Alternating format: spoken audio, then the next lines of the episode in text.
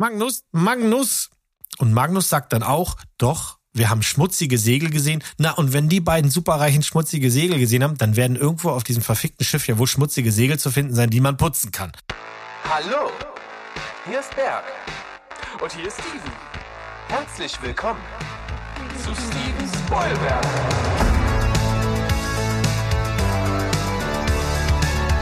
Steven Spielberg.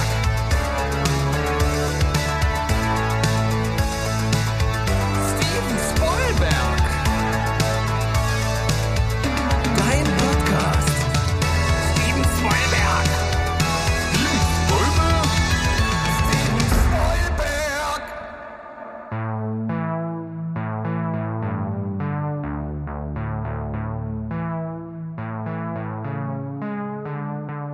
Spielberg. Ich muss, ne? Ich muss es sagen, ja? Heidi ho, Welt da draußen, hier ist Steven Spielberg. Wir sind ein Kollektiv, das mal da wohnt und da wohnt und jetzt ist Schluss mit dem Erzählen von wo wir kommen. Meinetwegen Berg liebt Leipzig, der sagt das dann andauernd, aber kollektivgedankenmäßig ist das nicht so richtig, richtig, richtig. Aber wir bleiben euer liebster Fair Fernsehen, Serien- und Film-Podcast und wir haben jede Menge im Gepäck. Ich zum Beispiel, mein Kumpel Sans. Ja, grüß dich, hi. Tag, wir sind wir, wir sind wieder alleine und wir sind wieder unter uns und ich weiß nicht so richtig, ach doch, ich glaube, ich, wir sollten schon verraten, woran es liegt.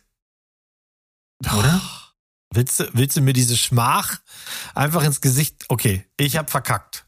Gestern mit richtig Schwung, mit Mayonnaise, mit Salatblatt und allem drum und dran haben wir eine gute, wir hatten eine gute Aufnahme, ne? Die beste, die beste. Ja. Ah, okay. Wir hatten auch Steven im Gepäck, der uns quasi reingeführt hat in die Show. Oh, oh, oh, und dann ist irgendwas schiefgegangen und die Aufnahme war weg. Und ja, dafür habe ich schon jede Menge Schelte bekommen. Der Einzige, der mich nicht doll gescholten hat, bist du gewesen. Deswegen bin ich hier. Aber ähm, das mit dem Schelten habe ich mir so kurzerhand überlegt, kann ich ja nachholen, indem ich dir einfach eine ganz dicke Strafe aufbrumme, hier live on air. Ah. Und zwar, da musst du jetzt durch.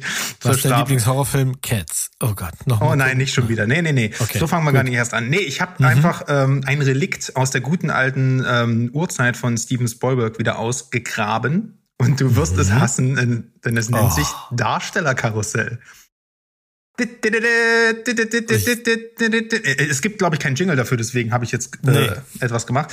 Weil es das ja nicht mehr gibt. Ja, aber pass auf, kurz zum Hintergrund. Ich ähm, habe natürlich den letzten Podcast von dir und Berg gehört und äh, bei dem ich nicht dabei war, leider. Und da hattest du über den Film Nebenan gesprochen.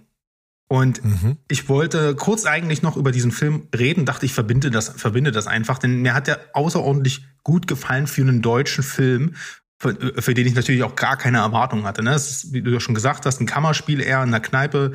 Und äh, ich fand den relativ toll, weil ich einfach so eine, das war so ein Spagat zwischen Anspannung, es wirkt teilweise unrealistisch, aber wirkt trotzdem irgendwie noch nahbar genug, dass die Figuren mir beide sympathisch waren, obwohl sie unsympathisch waren. Ne? Das, was du kritisiert mhm. hattest, also ich fand es irgendwie, ähm, also irgendwo konnte ich das verstehen, dass Daniel Brühl, also der ja auch im Film Daniel heißt, da einfach immer wieder der, ne, nicht zur Potte kommt und der ganzen Sache auf den Grund gehen will. Ähm, also ich habe das auf jeden Fall, mich hat er gut unterhalten. Das wollte ich damit sagen. Und ich finde, das ist ein super Szenario, ähm, weil ja Daniel Brühl ja auch mittlerweile in, der, in Hollywood relativ bekannt ist. Das könnte, das könnte ein super Szenario sein für so ein, für so ein U S-amerikanisches Remake.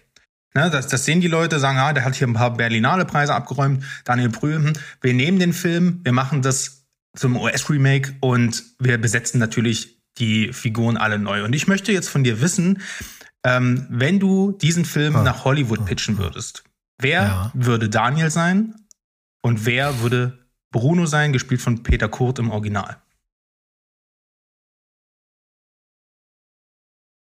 Okay, also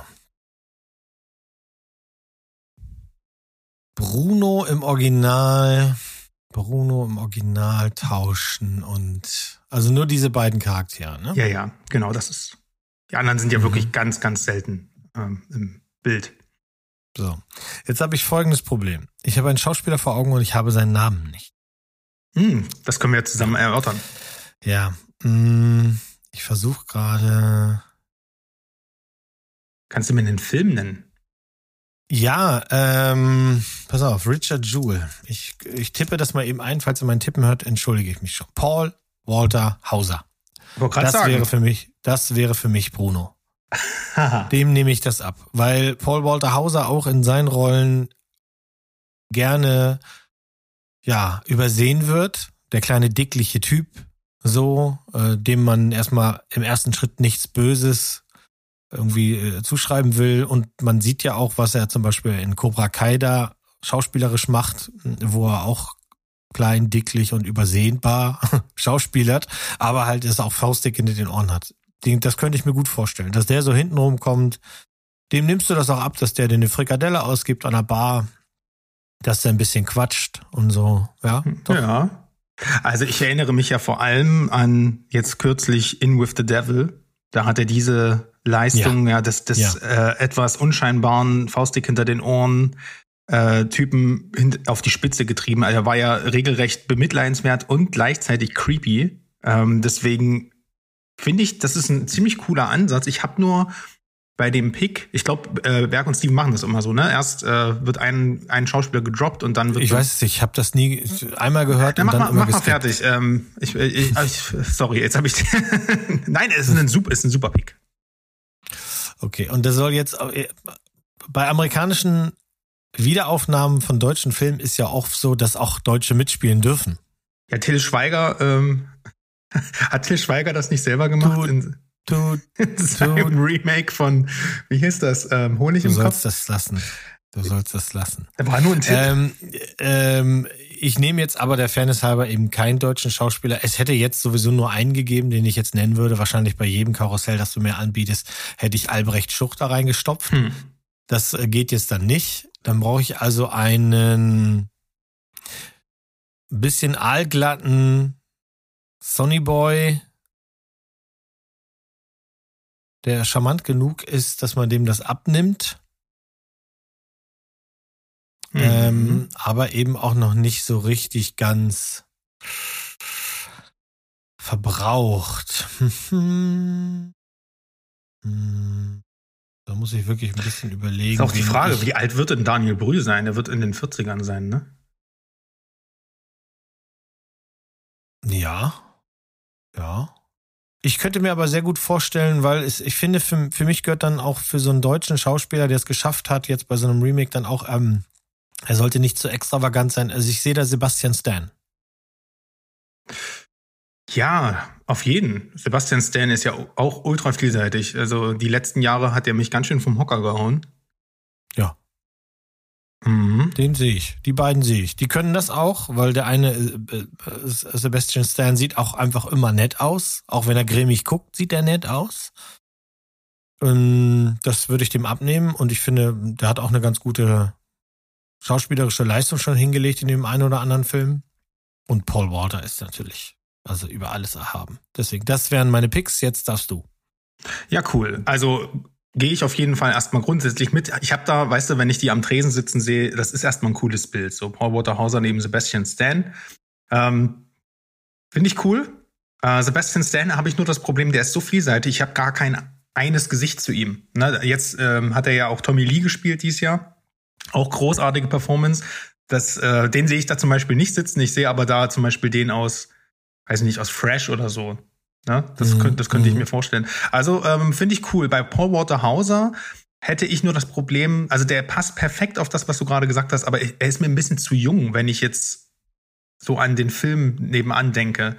Ne? Also mhm. äh, Peter Kurt hat ja auch schon, ne, das ist ein, alt, so ein alter Stasi-Typ, so, der hat ja auch schon so dieses gesetzte, äh, ach die Jugend, alles wird umgebaut hier in Berlin, ich hasse, ich hasse die Welt, äh, Aura, und ich weiß nicht, ob das Paul Walter Hauser, ne, so richtig gut rüberbringen würde. Ähm, aber das ist tatsächlich so das Einzige, was ich daran auszusetzen hätte. Würde ich dir, ich würde dir mal für beide neun Punkte geben. Ich glaube, ähm, die Spielbergs bewerten das auch immer mit so einer Zehner-Skala und ich finde beides nahezu perfekt. Herrlich. Ja, cool. Ich hätte, ach so, meine, äh, Traum, mein Traumpick wäre übrigens gewesen, ist eigentlich, passt, wirst du gleich sagen, wahrscheinlich auch wie Arsch auf Eimer, äh, Colin Farrell und Brandon Gleeson aus äh, der Brücke sehen und sterben Zeit. Ja, du, ja, wenn du die beiden zusammentust, ähm, können die, die sicherlich dann noch mehr raus, rausholen auf jeden Fall, weil Brandon Gleeson das auch kann. Ja, also Brandon Gleeson ist halt auch, auch dieses äh, hinterrum, das Dreckige, dem, genau. siehst, wenn du den in sein Gesicht guckst, dann siehst du auch äh, Spaltungen und Ebenen und alles. Also das glaube ich auch, ja. Ja, ne, und da weißt du halt, bei ihm, finde ich, weißt du auch nie, ähm, bei seinen Rollen, die er meistens so spielt, der hat irgendwie immer was Gutes und so, so Teddybär-mäßiges, aber der kann es auch echt fies hinter, äh, faustdick hinter den Ohren haben. Und bei Colin mhm. Farrell finde ich zum Beispiel auch, ähm, der kann eine richtig gefährliche Aura ausstrahlen, aber der kann auch dieses introvertiert in sich reinschreien, ne? Was Daniel Brühl hier, hier so ein bisschen versucht, so, ne?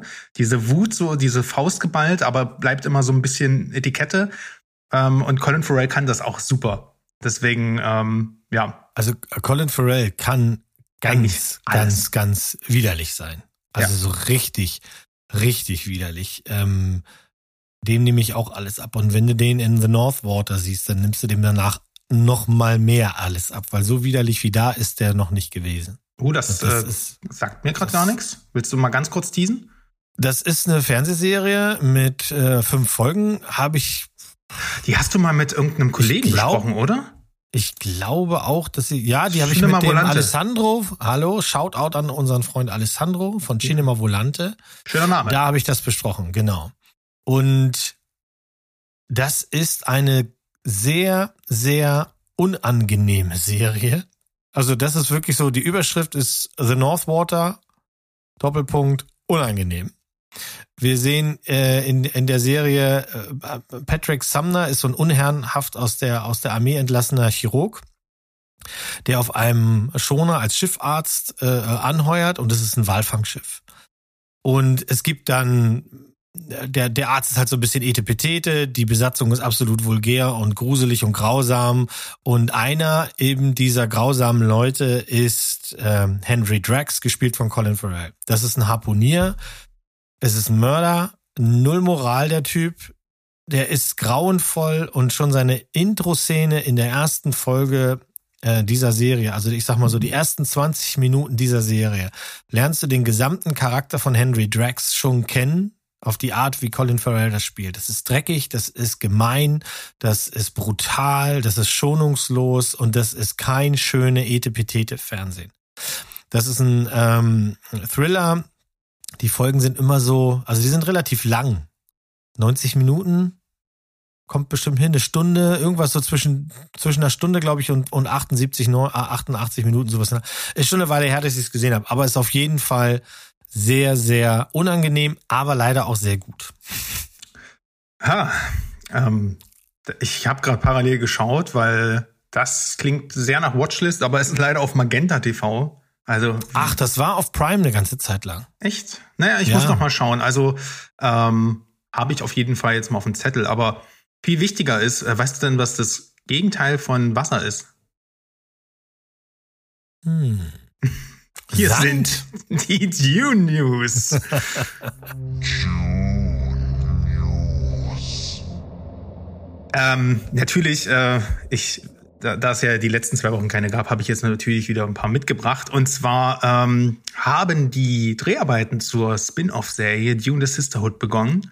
Äh, Johann Renck, der Regisseur, der auch Tschernobyl ähm, ja quasi kreiert hat, der hat ein äh, Bild von dem Buch gepostet auf Instagram und ähm, schreibt dazu, ähm, dass man sich in der Serie lange Zeit vor der Geschichte, die man kennt, den Mechanismen zuwendet, von denen man weiß, dass aus ihnen der Orden hervorgeht, den man innerhalb des Dune-Universums als Bene Gesserit kennt. Der Cast wächst immer mehr, spielt zehntausend Jahre vor den Ereignissen von Part eins, also kein Paul Atreides, kein, äh, tut mir leid, liebe Timothée Chalamet-Fans, der ist nicht am Start. Dafür haben wir jetzt äh, neben Emily Watson, Travis Fimmel und Shirley Henderson auch Mark Strong wieder äh, als, als Neuzugang im Cast mit dabei.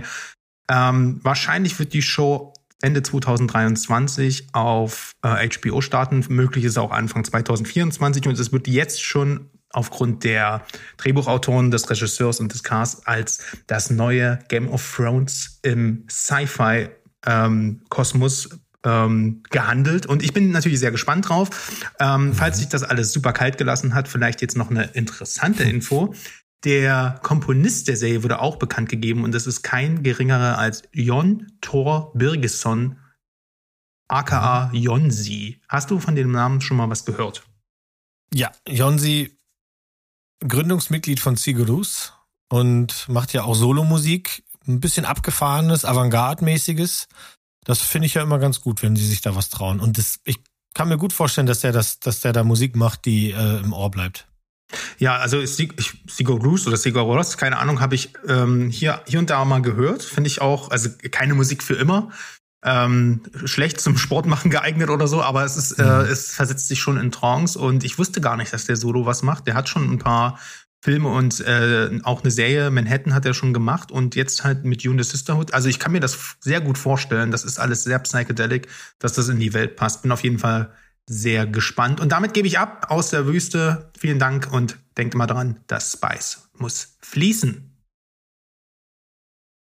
Das heißt, wenn jetzt Dune ihres Zeichens, nach dieser schönen News, ein Spin-Off, Prequel, Sequel, Paralleluniversum, Gedöns macht, dann werden wir die Dune-News-Section hier im Podcast ja nie wieder los. Ne? Wenn die nur so annähernd loslegen wie die Leute bei Walking Dead, dann, meine Herren, hast du viel zu gucken und viel zu lesen für, für die Neuigkeiten immer, aber wirklich am Ende wahrscheinlich auch sehr viel zu gucken. Für dich wäre es wahrscheinlich, wenn sie es gut machen, Himmel auf Erden, ne?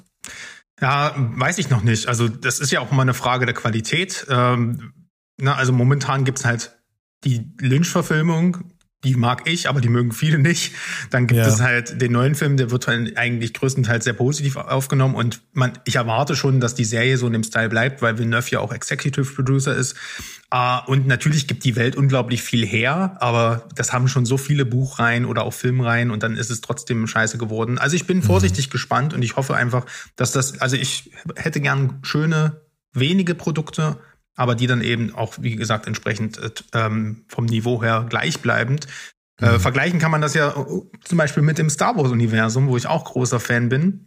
Ähm, und da in jüngster Vergangenheit nicht so viel Geiles vom Äther gelassen wurde, jedenfalls meinen das halt so die Kritiker da draußen, ne, zu ja, denen du dich erzählst. Auch. Nö. Nö. Ich hatte nicht so viel Spaß wie du mit Obi-Wan, quasi gar keinen. Ja. Und mit über Boba Fett haben wir noch nicht geredet, werden wir auch nicht reden, weil das ist das Reden nicht wert. Na doch, es gibt zwei Folgen Mandalorian da drin, die sind gut. ja, ja, ja. Gut, dann sage ich einen Satz nochmal dazu. Ich glaube, ich habe den schon mal irgendwann gesagt. Wenn du eine Serie guckst über Boba Fett und die besten Folgen sind ohne ihn, dann hast du ein Problem. Das ist wohl wahr. Was natürlich im Endeffekt an der Stelle kein Problem war, sondern einfach für dich ein schöner Teaser für, für, für das Nächste, was beim Mandalorian passiert. Insofern hatten alle was davon. Ähm, ja, aber für mich ist das halt etwas, das tatsächlich so ein bisschen das Ganze ankratzt. Ja, ich habe natürlich eine rosa-rote Fanbrille, das gebe ich zu, aber auch ich sehe die Schwächen und ich sehe vor allem diese viel zu schnelle Content-Produktion. Ähm, mhm, da ja. leidet es eben nicht nur an Äußerlichkeiten, ne, das kann man vielleicht noch verschmerzen, sondern vor allem auch an, an Drehbuch, Dialogen und Co. und Story. Und es gibt aber eine Serie, die das jetzt besser macht und die dich vielleicht wieder ans rettende Ufer zurückführen kann. Ähm, und zwar das von mir vielfach schon angepriesene Andor. Ich bin jetzt endlich durch mit der ersten Staffel. Die zweite wird gerade schon gedreht und ich habe mir, äh, du hast mir im Vorfeld schon gesagt, rede heute nicht so viel darüber, ich bin noch dabei.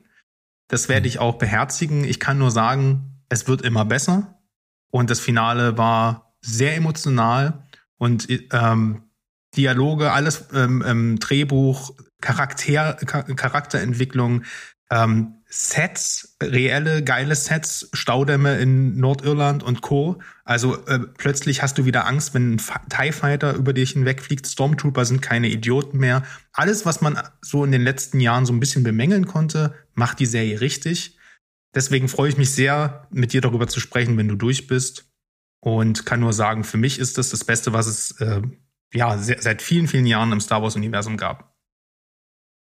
Ja. Ich werde berichten, ich versuche berichten darüber und auch so, ich höre ja noch den einen oder anderen Podcast da draußen, dem immer aus dem Weg zu gehen, wenn die Leute darüber reden. Es gibt sehr viele, die haben sich die Mühe gemacht, tatsächlich Episodencasts zu machen, was bei richtigem Fan-Sein sicherlich auch nicht schwer ist. Ich mache aber immer noch einen Bogen drum. Wir haben die erste Folge geguckt. Da ist der Haut-mich-vom-Hocker-Moment noch nicht eingetreten. Aber das passiert ja manchmal. Manchmal braucht es halt eben zwei, drei Folgen. Und Andor hat ja zwölf von denen.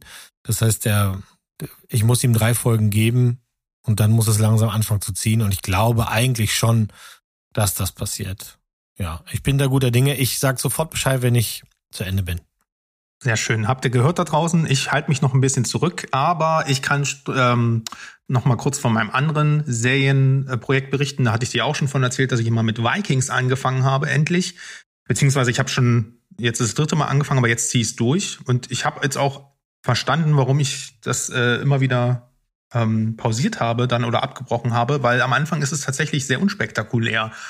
Ähm, es ist sehr klein und ähm, ja, es, sind, es ist alles auf einen, äh, ich sag jetzt mal, einen äh, Nordstamm zentralisiert und es gibt halt so diese typischen Wischiwaschi-Konflikte. Wer wird jetzt der neue Jarl oder das Oberhaupt dann? Und wir kommen jetzt, wir, wir äh, segeln äh, oder wir, wir, ja, wir segeln in den Westen und gucken, was es da so gibt. Nein, machen wir nicht. Hä, ich hau dir die Rübe ab.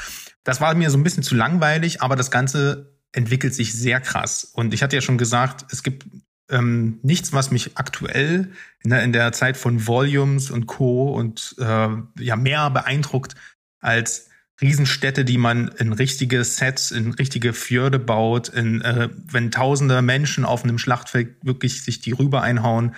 Ähm, das ist schon gewaltig, das ist ein Production Value, den sieht man nicht aller Tage, was die hier in der Serie auffahren. Und wer auf sowas steht, für den ist das natürlich, muss ich nicht erzählen, ich bin wahrscheinlich der Letzte, der es guckt. Ähm, ist das wirklich ein Schlaraffenland? Ähm, die Charaktere, das ist alles nicht ganz so intrigenmäßig und, und, ähm, und ver, äh, ver, verstrickt miteinander, so wie in Game of Thrones beispielsweise, wer auf sowas steht. Aber ne, so wie Steven ja das letztens meinte, ah, ich will diese Politintrigen nicht, ich will nur Drachen und Action sehen. Steven, schau dir Vikings an. Da gibt, da gibt's die ganze Zeit auf die Mütze.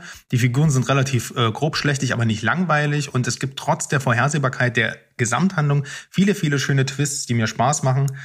Äh, ich muss allerdings sagen, so, das hatte den Peak für mich so am Ende der Staffel drei mit so einem echt spektakulären Überfall auf Paris. Eine große, große Schlacht, die wirklich Ridley Scott-Niveau hatte.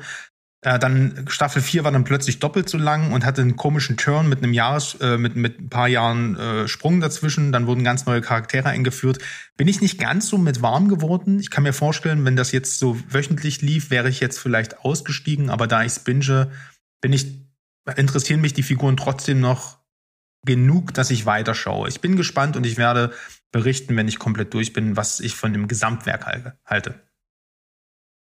Ja, das ist auch so ein großes Ding, das mich bisher noch nicht gerissen hat, aber es gibt ja jedes Jahr Winter und es gibt auch jedes Jahr ein Winterprojekt. Ich habe nur mein Winterprojekt schon gewählt für dieses Jahr, deswegen vielleicht nächstes Jahr. Mal Darf gucken. ich fragen? Mal gucken. Mein Winterprojekt? Mhm.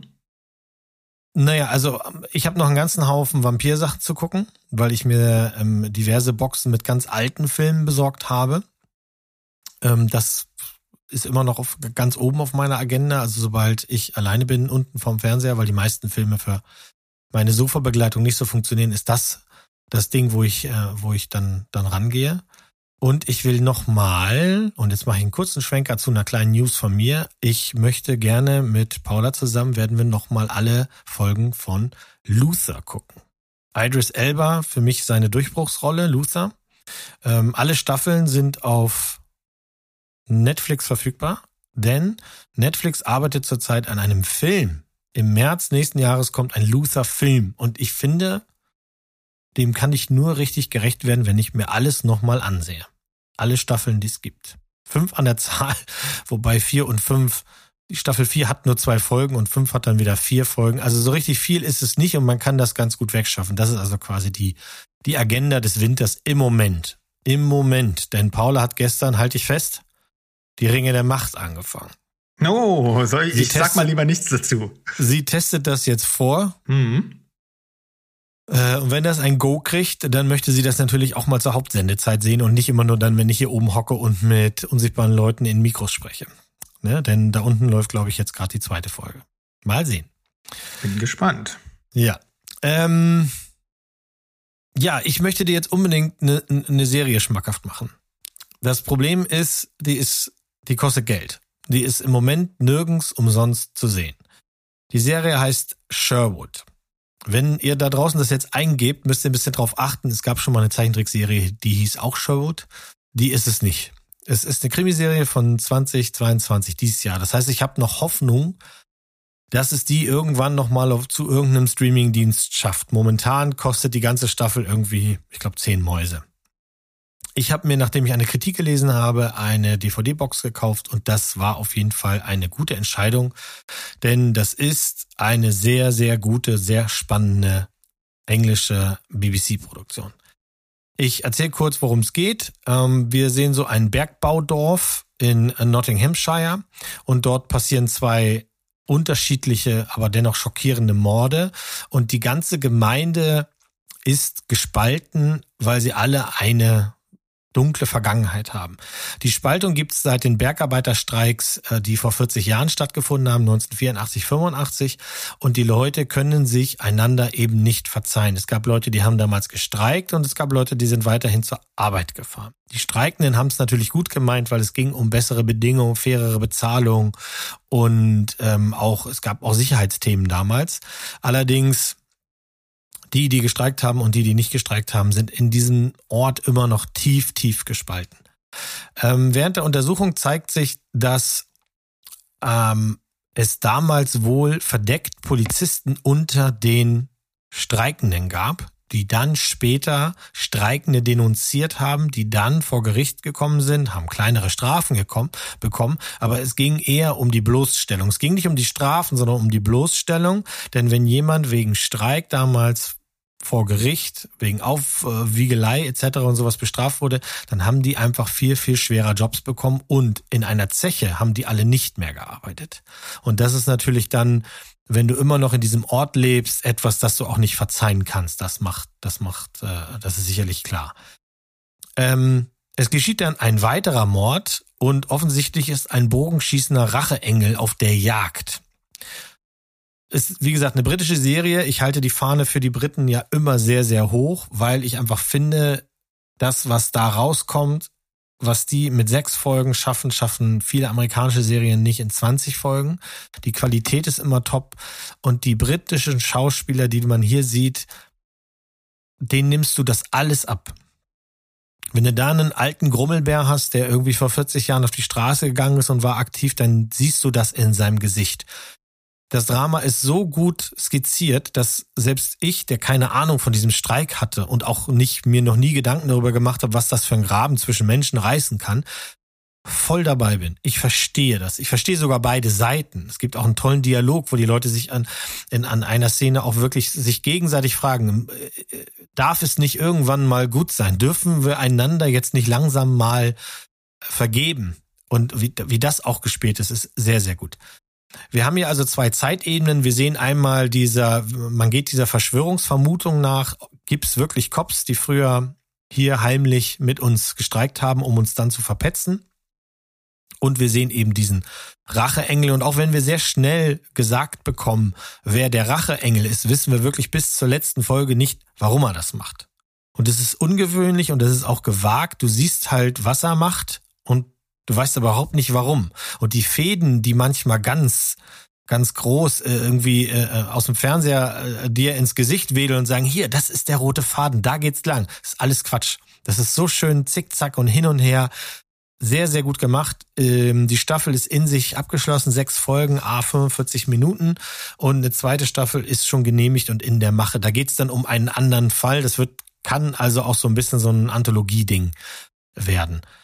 Ich kann das nur sehr empfehlen. Wie gesagt, kostet jetzt einen Zehner, wird sicherlich einige abschrecken, aber dann habt ihr zumindest schon mal von der Serie gehört, wenn die dann irgendwann umsonst ist. Ja, also das klingt wirklich auch wieder sehr gut. Dummerweise, weil ich meine, wo soll ich das alles hingucken? Aber ja, ähm, hm. gerade was ja die britischen Serien angeht, hast du ja auch hier uns das eine oder andere Mal schon echt tolle Sachen gepitcht. Ähm... Ja, ist eine schöne. Die schaffen, die schaffen das bei mir auch immer wieder, mich äh, zu begeistern. Also wir werden ja, ich glaube, das können wir schon verraten. Es wird von uns natürlich auch mal wieder, wenn auch vielleicht ein bisschen anders gestrickt, aber so eine Art Jahresrückblick, positiv wie negativ geben. Und wenn man mich da fragen würde, eine Handvoll Serien, die es bei mir auf das imaginäre Treppchen schaffen würden, wären dann britisch. Und das sind leider Serien, die ganz wenig Leute nur gesehen haben, weil die zu kriegen ist halt manchmal tatsächlich schwer, ne? Handverlesen. möchte man fast Hand, meinen. Ja, ja, ne? sehr gut, sehr gut. Ja. Aber ähm, das ist halt vielleicht dann auch, ähm, wie du schon sagst, die sind im kleineren Rahmen produziert, ähm, aber wissen eben, äh, st- stellen halt f- vielleicht vor allem auch weniger das Spektakel, sondern halt ähm, ein gutes Drehbuch und gute Schauspieler und ähm, eine gewisse Bodenständigkeit in den Vordergrund. Und dadurch ist das Ganze eben auch nicht ganz so erfolgsabhängig, sondern eher so, ja, wie viele, wie viele H B O-Serien ja damals auch, ne? Die mhm. sind dann mit Staffel vier irgendwann mal so im Popkulturkreis angekommen und äh, ja. waren halt so Slowburner. Und vielleicht ist es hier einfach genauso, wenn das eine Anthology-Serie ist, das ist ja momentan auch im Trend. Warum nicht? Also ich habe es mir auf jeden Fall dick und äh, fett hier notiert. Wo und du das gerade sagst, pass auf, wir brechen mal heute aus unserer aus unserer normalen Routine raus, weil das passt ja. jetzt gerade. Hast du She-Hulk gesehen? Ja, ich gucke da leider ganze, alles. Hast du die ganze Staffel gesehen? Ja. Ich habe es ja nicht geguckt, weil brauche ich nicht erklären. Ich habe es halt nicht geguckt. So, ich habe aber einen Podcast gehört darüber, jetzt erst vor kurzem, wo sich eine Kritikerin ganz furchtbar darüber echauffiert hat, dass die doch tatsächlich in zwei Folgen oder in einer Folge, beide, weiß ich nicht so genau, die Sopranos spoilern. Und ja. zwar die, die, die Hauptdinger. Also das äh, äh, hast du also auch mitgekriegt, ja? Soll ich dir mal was sagen, Mo? Ich habe noch Sopranos noch nicht gesehen. Ich wollte sogar dies Jahr noch anfangen. Brauchst du jetzt ja dann auch ja, nicht mehr, sagt und ich, die. Und, und Wong guckt sich einfach mit irgendeinem Model die ganze Zeit Sopranos an. Und okay. Es ist tatsächlich so, dass sie ihn die ganze Zeit spoilert und das halt ah. on camera. Und jetzt, oh scheiße, jetzt brauche ich das nicht mehr angucken und geht dann mhm. durch so ein Portal-Tickchen. Dann musst du mir gleich, wenn wir offline sind, weil wir machen das nicht, aber du musst mir gleich erzählen, wenn du das noch drauf hast, ansonsten muss ich es nachlesen, ähm, was sie da genau gespoilert hat, weil diese Kritikerin, und ich höre der gerne zu, ähm, die war total echauffiert. Sie hat gesagt, das kann, das kann man nicht bringen. Und dann haben die anderen Kollegen auch gesagt, ja, komm, das Ding ist jetzt hier achtunddreißig Jahre alt. Jetzt darf man dann schon mal irgendwann, nein, sagt sie, nein, nicht bei sowas, weil eben, wie du gerade gesagt hast, das ist ja auch eine H B O-Serie und äh, eben weil sie so alt ist, aber immer noch auf allen Listen drauf ist, hat die einen Sonderstatus. Die darf man nicht kaputt machen. Ja, schwierig. Also, ähm, ja, quatschen wir dann später nochmal drüber. Mhm. Ähm, ich nehme auch stark an, Sopranos wird mich ein bisschen mehr unterhalten als She-Hulk. Aber das, das, das hoffe ich sehr. Ja, ja. Mal gucken. Also, ne? Ähm, ich, Ach, dann äh, habe ich endlich einen, mit dem ich den Soprano-Podcast mache. Ja, ja, wirklich. Ähm, tatsächlich genauso wie, wie Luther. Aber das haben ja die, die Jungs auch schon geschaut. Aber Luther, äh, weil du es mir auch gesagt hattest gerade, dass ein Film kommt, ähm, das ist doch ein guter Anlass, das alles mal nachzuholen. Mein Gott, wo soll ich das alles nachholen? Bei Luther ist es deutlich einfacher als bei den Sopranos. Es ja, klingt zwar weiß. Von der Staffelanzahl viel, aber es sind, es sind im Ganzen, ich glaube, nicht mal zwanzig Folgen. Ja, aber ich habe das jetzt so für mich, ähm, also ich, dieser Flow, dass man immer mal wieder, dass man ein großes Serienprojekt hat, was man halt so auf dem paar Monate verteilt und immer mal wieder guckt. Das hm. klappt bei einigen Serien, geht das halt nicht, weil du dann mal rausgerissen wirst. Bei Vikings jetzt zum Beispiel geht das sehr gut. Ich weiß nicht, ob Sopranos sich dafür eignet, dass man immer mal wieder drei, vier Episoden gucken kann, äh, drei hm. Tage Pause macht hm. und dann weiterguckt, oder ist das eher Binge-Must? Also ich, also ich habe ja das, als ich das das allererste Mal gesehen habe, gab es kein Binge. Da gab es Z D F, dreiundzwanzig oh. Uhr. Dieser und, Weltkriege. Ja. Und ähm, da musste ich halt auch immer warten. Hm. Das ging gut. Dieses zwei, drei Episoden-Ding kann ich mir auch sehr gut vorstellen, weil man kriegt sonst so ein bisschen, äh, wegen der Klamotten, die die Leute da tragen, dann kriegt man auch irgendwann so matschige Augen. Also ich kann mir das sehr gut vorstellen. Wenn man jetzt nicht, sage ich mal, eine ganze Staffel irgendwie über, über zehn Wochen verteilt. Nee. Äh, weil das sollte man nicht machen. Und ich, was ich sehr, was ich f- wichtig finde, ist Ende Staffel und Anfang neue Staffel sollte man relativ zeitnah gucken. Und dann bist du nämlich gleich wieder drin in dem anderen Flow. Aber ich hatte halt am Ende was so, ich hatte so viel Spaß damit, das nochmal zu gucken und zwar richtig ausführlich zu gucken. Ich habe das einfach, ich habe jeden Abend angemacht und ich habe tatsächlich auch so jeden Abend drei Folgen oder sowas geguckt.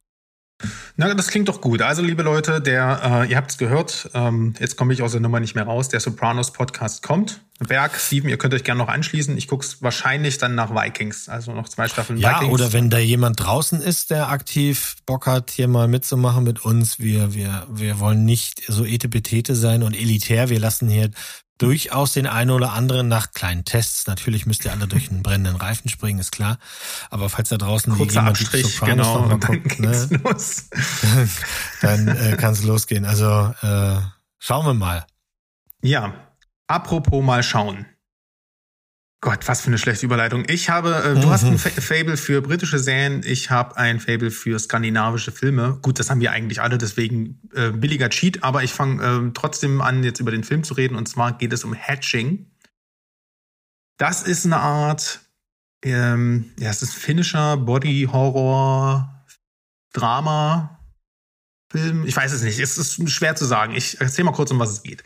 Äh, es geht um die junge Tinja, die unter ja, einer sehr dominanten Mutter leidet. Und äh, die Mutter war selbst mal Eiskunstläuferin und will jetzt ihre kleine Tochter mit allen Mitteln zur ähm, Turnerin machen, zur Spitzenturnerin. Doch die ist halt nicht ganz so talentiert, wie es die Mutter gerne möchte. Und ähm, ja, das kann durchaus auch, wer sowas mal erlebt hat, äh, gewisse Sachen triggern aus der Kindheit. Deswegen hier schon mal eine kleine Warnung. Es wird nie sehr explizit, aber es, es geht schon an die Nieren. Auf jeden Fall, ähm, die Mutter ähm, hat ja ne, jetzt eine andere Berufung finden müssen und betreibt halt so eine Art, ach, ich weiß nicht, Social-Media-Blog über ihre schöne, heile Weltfamilie in ihrem kunterbunten, toll eingerichteten Ähm, Haus. Und als sie gerade dabei ist, mit ihrer Familie so ein Fake-Video zu drehen, kommt ein, ähm, ein Rabe reingeflogen, der alles in der, dieser Wohnung zerstört, umwirft und äh, die Mutter hat nichts Besseres zu tun, als den armen Vogel zu töten. Die Tochter muss den dann noch entsorgen und ja, das ist natürlich darüber sehr, sehr traurig, aber der Vogel ist gar nicht ganz tot, sondern hinterlässt ein Ei, bevor er stirbt. Und dieses Ei nimmt dann die kleine, ähm, das kleine Mädchen mit äh, in ihr Zimmer und brütet es aus. Und das äh, sieht man schon am äh, Poster des Films. Das Ei wird unnatürlich groß. Und zwar größer als die Kleine selbst. Und ich sag mal so, ohne zu viel zum Film zu verraten, weil das ist halt nun mal die Kernhandlung, es schlüpft auch was raus. Ne? Ähm... Also es ist, wie gesagt, wer diesen unterkühlten und sehr klinischen Stil mag, der wie, wie die Skandinavier Filme drehen, der wird hier seine Freude haben. Also es ist ein ganz toll aussehender Film. Ähm, die Schauspieler sind alle, äh, das ist alles ein bisschen bodenständiger und ein bisschen ähm, trockener als und, und nicht ganz so überzeichnet, wie das so in einem Hollywood-Horrorfilm wahrscheinlich wäre. Und das wirkt halt dadurch halt sehr realistisch. Ähm, Ich wollte den Film mehr mögen, als er mir am Ende gefallen hat, weil das Ganze dann doch sich relativ schnell als eine Allegor- ähm, oder eine Metapher, eine Allegorie für dieses Unperfektsein, dieses Erwachsenwerden, dieses teilweise schmutzige, teilweise eine äh, Selbstfindung. Das, man ist, das ist schon alles klar erkennbar, um was es hier geht. Und ich hatte mir ein bisschen mehr ähm, subtilere, zwischen den Zeilen versteckte Messages gewünscht, wie man das beispielsweise bei artverwandten Filmen wie, wie Lamp oder auch The Innocents ja in jüngster Vergangenheit äh, hatte, wo man doch ein bisschen mehr dazu aufgefordert wird, das interpretieren zu können. Und hier ist es halt eigentlich so, dass es fürs geübte Arthouse-Auge, sage ich mal, der, jemand, der ab und zu mal Filme schaut äh, des Genres, der wird sich wird relativ schnell entlarven, was ist Fiktion, was ist Einbildung, was passiert hier gerade wirklich. Und das hat mich ein bisschen, ich will nicht sagen gelangweilt, aber es hat nie wirklich so die Spannung erzeugt, die ich hätte ähm, spüren müssen als Zuschauer. Also die Intention hat der Film leider verfehlt. Aber trotzdem, alleine das Creature-Design und ähm, also so irgendwas zwischen niedlich und total grotesk, ne, so fast schon ein bisschen ins Schwarzhumorige übergleitend, das hat mir sehr gut gefallen, vor allem in diesem Setting, diesem Blumenhaus, Puppenhaus, Einrichtung, äh, hat das alles einen schönen Kontrast gegeben. Ähm, alles in allem ein toller Film, visuell und auch inszenatorisch, aber hat mich leider weder emotional noch ähm, von der Metaebene jetzt groß berührt. Ähm, deswegen kann ich nur sechs Komma fünf Punkte geben, aber wenn ihr auf solche, auf dieses Genre steht und auf die skandinavische Machart, dann schaut doch mal rein, Hatching. Ja, den habe ich auch noch auf der Liste, weil ich das Poster tatsächlich irgendwie interessant fand. Und die die Kaltfilme, wie ich sie dann immer gerne nenne, die trauen sich halt dann schon nochmal was, was was sich amerikanische äh, Horrorproduktionen eben nicht trauen. Manchmal auch so, dass es mir so unangenehm ist, dass ich nicht weitergucken kann. Aber ich glaube, das mit dem Raben, das habe ich im Trailer mir vorhin angeguckt, das kann ich verknusen, dass der da Ja, ja, das, das geht. Das ist auch, mache ich da ja immer einen Bogen drum. Ja, ja, schön, schön. Ich werde berichten, kommt auf die Liste, weißt du ja, dauert. Na klar. Ähm, ich habe noch ein kleines Leckerli, das landet vielleicht nicht so bei vielen mh, auf der Liste. Man kann das schnell auch übersehen. Es ist eine Doku, dafür habe ich ja auch ein Faible. Also britische Serien und Dokus, wie langweilig kann der Mann sein? Aber es ist nun mal, wie es ist. Ich finde, dass diese Doku tatsächlich, die ist sehr provozierend, die ist, wie ich finde, auch widerlich und, und, und ähm, erzählt von einer beängstigenden Geschichte, nämlich die Geschichte von Donald Klein, äh, der in seinen besten Zeiten eben der beste Fruchtbarkeitsarzt in den U S A war. Und der wird dargestellt in der Dokumentation Our Father. Das ist eine sogenannte True Crime Doku, denn es geht darum, dass eine junge Dame, die an einer Autoimmunschwäche leidet, einen von diesen, wir kennen die aus dem Fernsehen, diese äh, Tests, D N A-Tests von privaten Firmen, du schickst deinen Speichel ein und dann kriegst du irgendwie online gezeigt, hier hättest du vielleicht Verwandte oder du stammst da und da ab. Das macht sie auch. Ähm, wohl wissend, dass da eigentlich nichts bei rauskommen kann, aber die Eltern haben mir erzählt, du wurdest halt eben quasi künstlich hergestellt. Sie fand das Ganze spannend und am Ende stellt sich halt raus, dass sie immer mehr kleine Äste in dieser Darstellung bekommt. Ihr müsst euch das so vorstellen, wenn du dich da anmeldest bei denen, dann kriegst du quasi, du bist, du bist ein Baum. Und unter diesem Baum erscheinen dann die Äste deiner Eltern, deiner Geschwister, und Leute, die vielleicht im zweiten, dritten, vierten Grad oder sowas mit dir verwandt sein können oder es sind, basierend auf den Daten, die du eingeschickt hast, wenn die denn das auch mal gemacht haben. Und tatsächlich ist es so, dass die Seite mit den Geschwistern immer mehr gewachsen ist.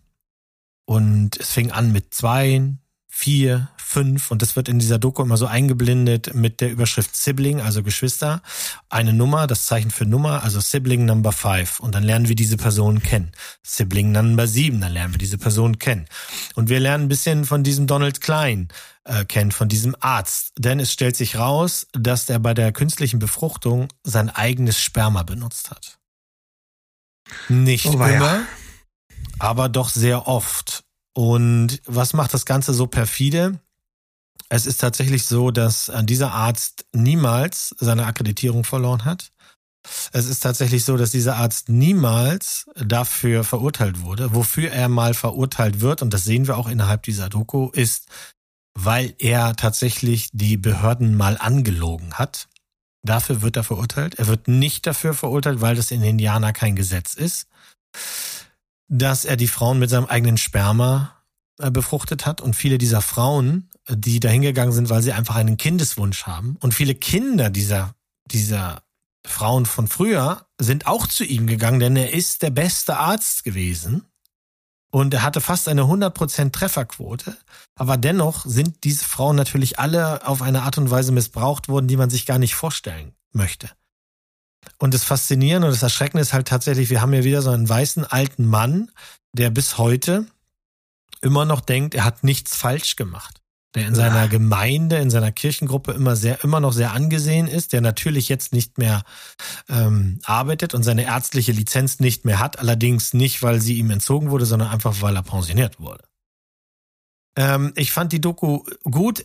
Sie ist streckenweise ein bisschen zu lang. Sie hat siebenundneunzig Minuten, das hätte auch gut auf siebzig gepasst, denn manchmal ist es dann schon, wenn du dann bei Sibling Number fünfzig bist oder dreiundfünfzig oder sowas, dann wiederholt es sich. Aber dennoch können sich so einige True Crime Dokus hier was abschneiden, denn wenn du hier die tatsächlichen Opfer vor die Kamera lässt, dass die sich das von der Seele reden können, das hat einen ganz anderen Impact, als wenn du irgendwie eine fiktionalisierte Version davon siehst oder nur mit Bildern im Hintergrund quasi aus dem Off über diese Leute erzählst. Das Schlimme ist, viele dieser Geschwister und Halbgeschwister leiden an derselben Autoimmunkrankheit und der Mann, der das verbessern könnte, weil er einfach auch erzählen könnte, beziehungsweise seine D N A nochmal rausgibt und man könnte dann vielleicht basierend mit seinen Informationen, weil er ist schließlich promovierter Arzt, könnte er vielleicht da auch Tipps einfach geben, dass die ein schöneres, besseres, medizinisch gutes Leben haben. Er verweigert natürlich äh, jegliche Hilfe diesen, diesen Menschen, denn es sind ja seiner Meinung nach eben nicht seine Kinder. Ähm, ich fand das wirklich gruselig. Ich finde es traurig, dass dieser Mensch immer noch frei rumlaufen darf, wenn andere Leute wegen nicht bezahlter Parktickets irgendwie in den Knast wandern, gerade in den U S A. Aber das zeigt natürlich auch mal einmal mehr wieder dieses bigotte Denken, was richtig und was falsch ist in diesem, in diesem meiner Meinung nach doch eher verqueren Justizstaat. Ich fand sie sehr spannend, die Doku. Kann ich euch empfehlen. Our Father auf Netflix. Perfide. Oh mein Gott. Ja. Ähm. Kommt man ich, gar nicht drauf. Ja, ich habe auch vor allem gerade das Problem, also es gab noch nie eine Situation, wo ich schwieriger eine Überleitung hätte hinbekommen können. Deswegen, mhm. ich probiere es gar nicht erst. Ich frage dich einfach mal ganz, ganz geradeaus, Mo, magst mhm. du Weihnachten auch nicht? Ich mag Weihnachten auch nicht. Das Und zwar ist toll. Gar nicht. Nichts davon. Hier gibt es also keine, keine Socken am Kamin und keine, äh, keine, kein Schwibbogen. Schwibbogen, gibt es das eigentlich bei euch? Das ist so ein Ostding. Schwibbogen. Das ist so ein, so ein Holzbogen mit ähm, hier den, den, den heiligen ähm, Königen und so drauf. Und mhm. da sind dann einzelne Kerzen und das steht in jeder Ostwohnung im Strang. Das muss ich dir mal zeigen. Ja, also, ja, also Berg nein, und das, Steven das, wissen das. Nein. Ja, das gibt's alles nicht bei uns. Was es dieses Jahr tatsächlich gibt, oder was es eigentlich jedes Jahr gibt, ist, dass Paula eine Ecke hat, wo sie ein ähm, Weihnachtskalender hat, weil sie sich, sie kriegt einen von ihrer besten Freundin und ähm, ihre beste Freundin kriegt einen von ihr. Und Paula macht zu Weihnachten schon mal, das ist aber auch so ein Winterding oder so ein dunkle Jahreszeiten-Ding, ein bisschen mehr Firlefanzlicht an. Aber okay. Wenn ich nicht muss, wird nicht gefeiert. Und ich gehe nicht zu, zu irgendwie erst, wir fahren dann zu meiner Familie und dann fahren wir dahin und dann fahren wir noch zu Tante oh, Clara. Das findet alles schlimm. nicht statt. Nee, das nee, findet nicht statt. Aber willst ja. du jetzt mit mir irgendwie über den Grinch reden oder was? Weil, das wir, wir, weil wir beide äh, Grinches sind? Nee, alles gut. Ich wollte nur eine Überleitung schaffen zu einem Weihnachtsfilm, weil ähm, ich habe das Guardians of the Galaxy Holiday Special gesehen. Ach puh, da habe ich ja Glück. Nicht, dass du denselben Lindsay Lohan-Film geguckt hast wie der Berg letzte Woche. Nee, nee. Aber der hat mich schon ein bisschen angetürmt, wie Berg den beschrieben hat, muss ich sagen. Also Berg, ähm, ich, ich äh, werde irgendwann mal wahrscheinlich berichten, aber oh. egal. Ähm, Guardians of the Galaxy Holiday Special kommt zu einer falschen Zeit raus, wie ich finde. Mir ist es natürlich egal, weil ich genauso ein Weihnachtsmuffel bin wie du. Mhm. Ähm, aber ich glaube, jetzt als ich das gesehen habe, das wäre so am vierundzwanzigsten bis sechsundzwanzigsten hätte das richtig reingehauen. Dass, weil das vor allem äh, ähm, ein kurzer Film, es ist kein Kurzfilm, aber es ist ein kürzerer Film, um, um eine Stunde, wie halt Werwolf damals auch schon. Ähm, den kann man halt einfach mit der ganzen Familie gucken, wenn man auf sowas steht. Ich stehe nicht drauf, aber man könnte es theoretisch tun. Man braucht nicht viel Vorkenntnisse, ne, über die Figuren, weil das sehr, sehr losgelöst ist. Mhm. Ähm, Ja, worum geht's? Die Guardians, ähm, die altbekannten Guardians aus den äh, ersten beiden Filmen und den ähm, Avengers Infinity War Endgame Filmen sind äh, ja nach der Handlung, nach der Handlung von Endgame äh, wieder zurück im Weltall. Und zwar auf diesem abgetrennten Celestial-Schädel, der da seit Teil eins im Raum schwebt. Den haben die jetzt so ein bisschen äh, kultiviert und da eine Raumstation reingebaut. Und da wohnen die jetzt mit ein paar äh, ja, Einwohnern. Uh, unter anderem eine Band, die die ganze Zeit äh, Weihnachtslieder spielt, also wer da keine Affinität für hat. Aber ich muss schon sagen, es wird ganz gut durch den Kakao gezogen. Ähm, und auf jeden Fall, das hat mir sehr gut gefallen. Ähm, ist, James Gunn ist natürlich ein Obernerd und der legt das Ganze hier an das Star Wars Holiday Special an. Und das ist ja purer Trash. Und das hat, beginnt ja auch mit so, also das, das Star Wars Holiday Special hat ja so diese Trickfilm ähm, Intermezzo, wo das erste Mal auch Boba Fett vorkam. Und äh, die sind ja so in diesem Ralph Bakshi-Animationsstyle. Ähm, und genau das Gleiche haben wir hier auch. Also es gibt ein Intro, wo man sieht, wie der kleine Peter Quill, also Star-Lord, äh, mit, mit Yondu, seinem Ziehvater, wie er ihm Weihnachten versaut. Ne? Und ähm, das nehmen äh, Drax und äh, Mantis als äh, Anlass, einfach zur Erde zu fliegen und ähm, ähm, Peter eine Überraschung zu machen und ihm Kevin Bacon zu klauen. Das sieht man ja schon im Trailer, weil er ja mal gesagt hat, er liebt den Film Footloose und Kevin Bacon ist ein großer Held. Dann stürmen die in die Villa, entführen den Typen und es ist äh, sehr... es ist, Kevin Bacon hat wirklich viel Spaß in dem Film, äh, spielt sich natürlich selber.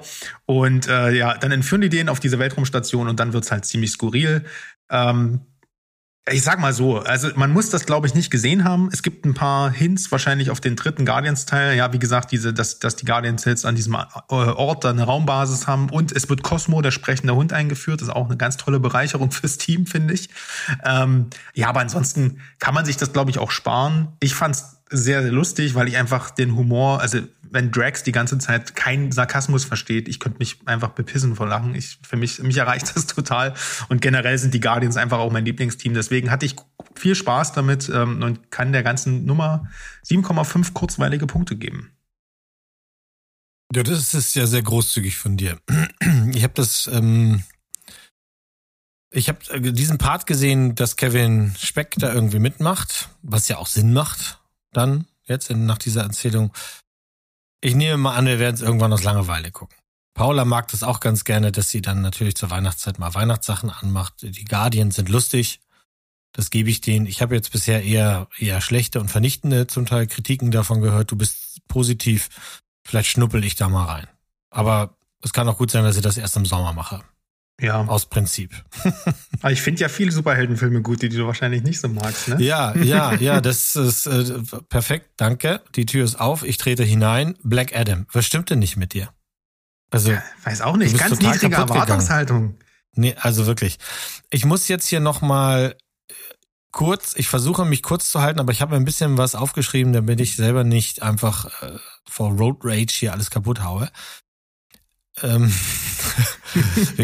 wir, wir könnten einen, eine, eine Randzone aufmachen, aber das möchte ich gar nicht, weil ich akzeptiere natürlich, dass du diesen Film mehr mochtest als ich. Du bist halt allein mit deiner Meinung und das tut mir sehr leid. D C hat so viele Probleme. Ähm, unterm Strich ist halt so, angefangen damit, dass sie nur eine Handvoll bekannter Superhelden haben, die wirklich jemanden interessieren.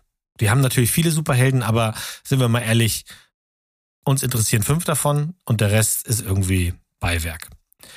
Und in Black Adam ist das eins der ganz großen Probleme, denn wir haben hier A, erstmal einen Held, den keiner kennt, der dann auch noch von der Truppe belabert und belagert und bekämpft wird, die, die einfach nur alberne Kopien von Marvel-Charakteren sind, die wir eben auch nicht kennenlernen.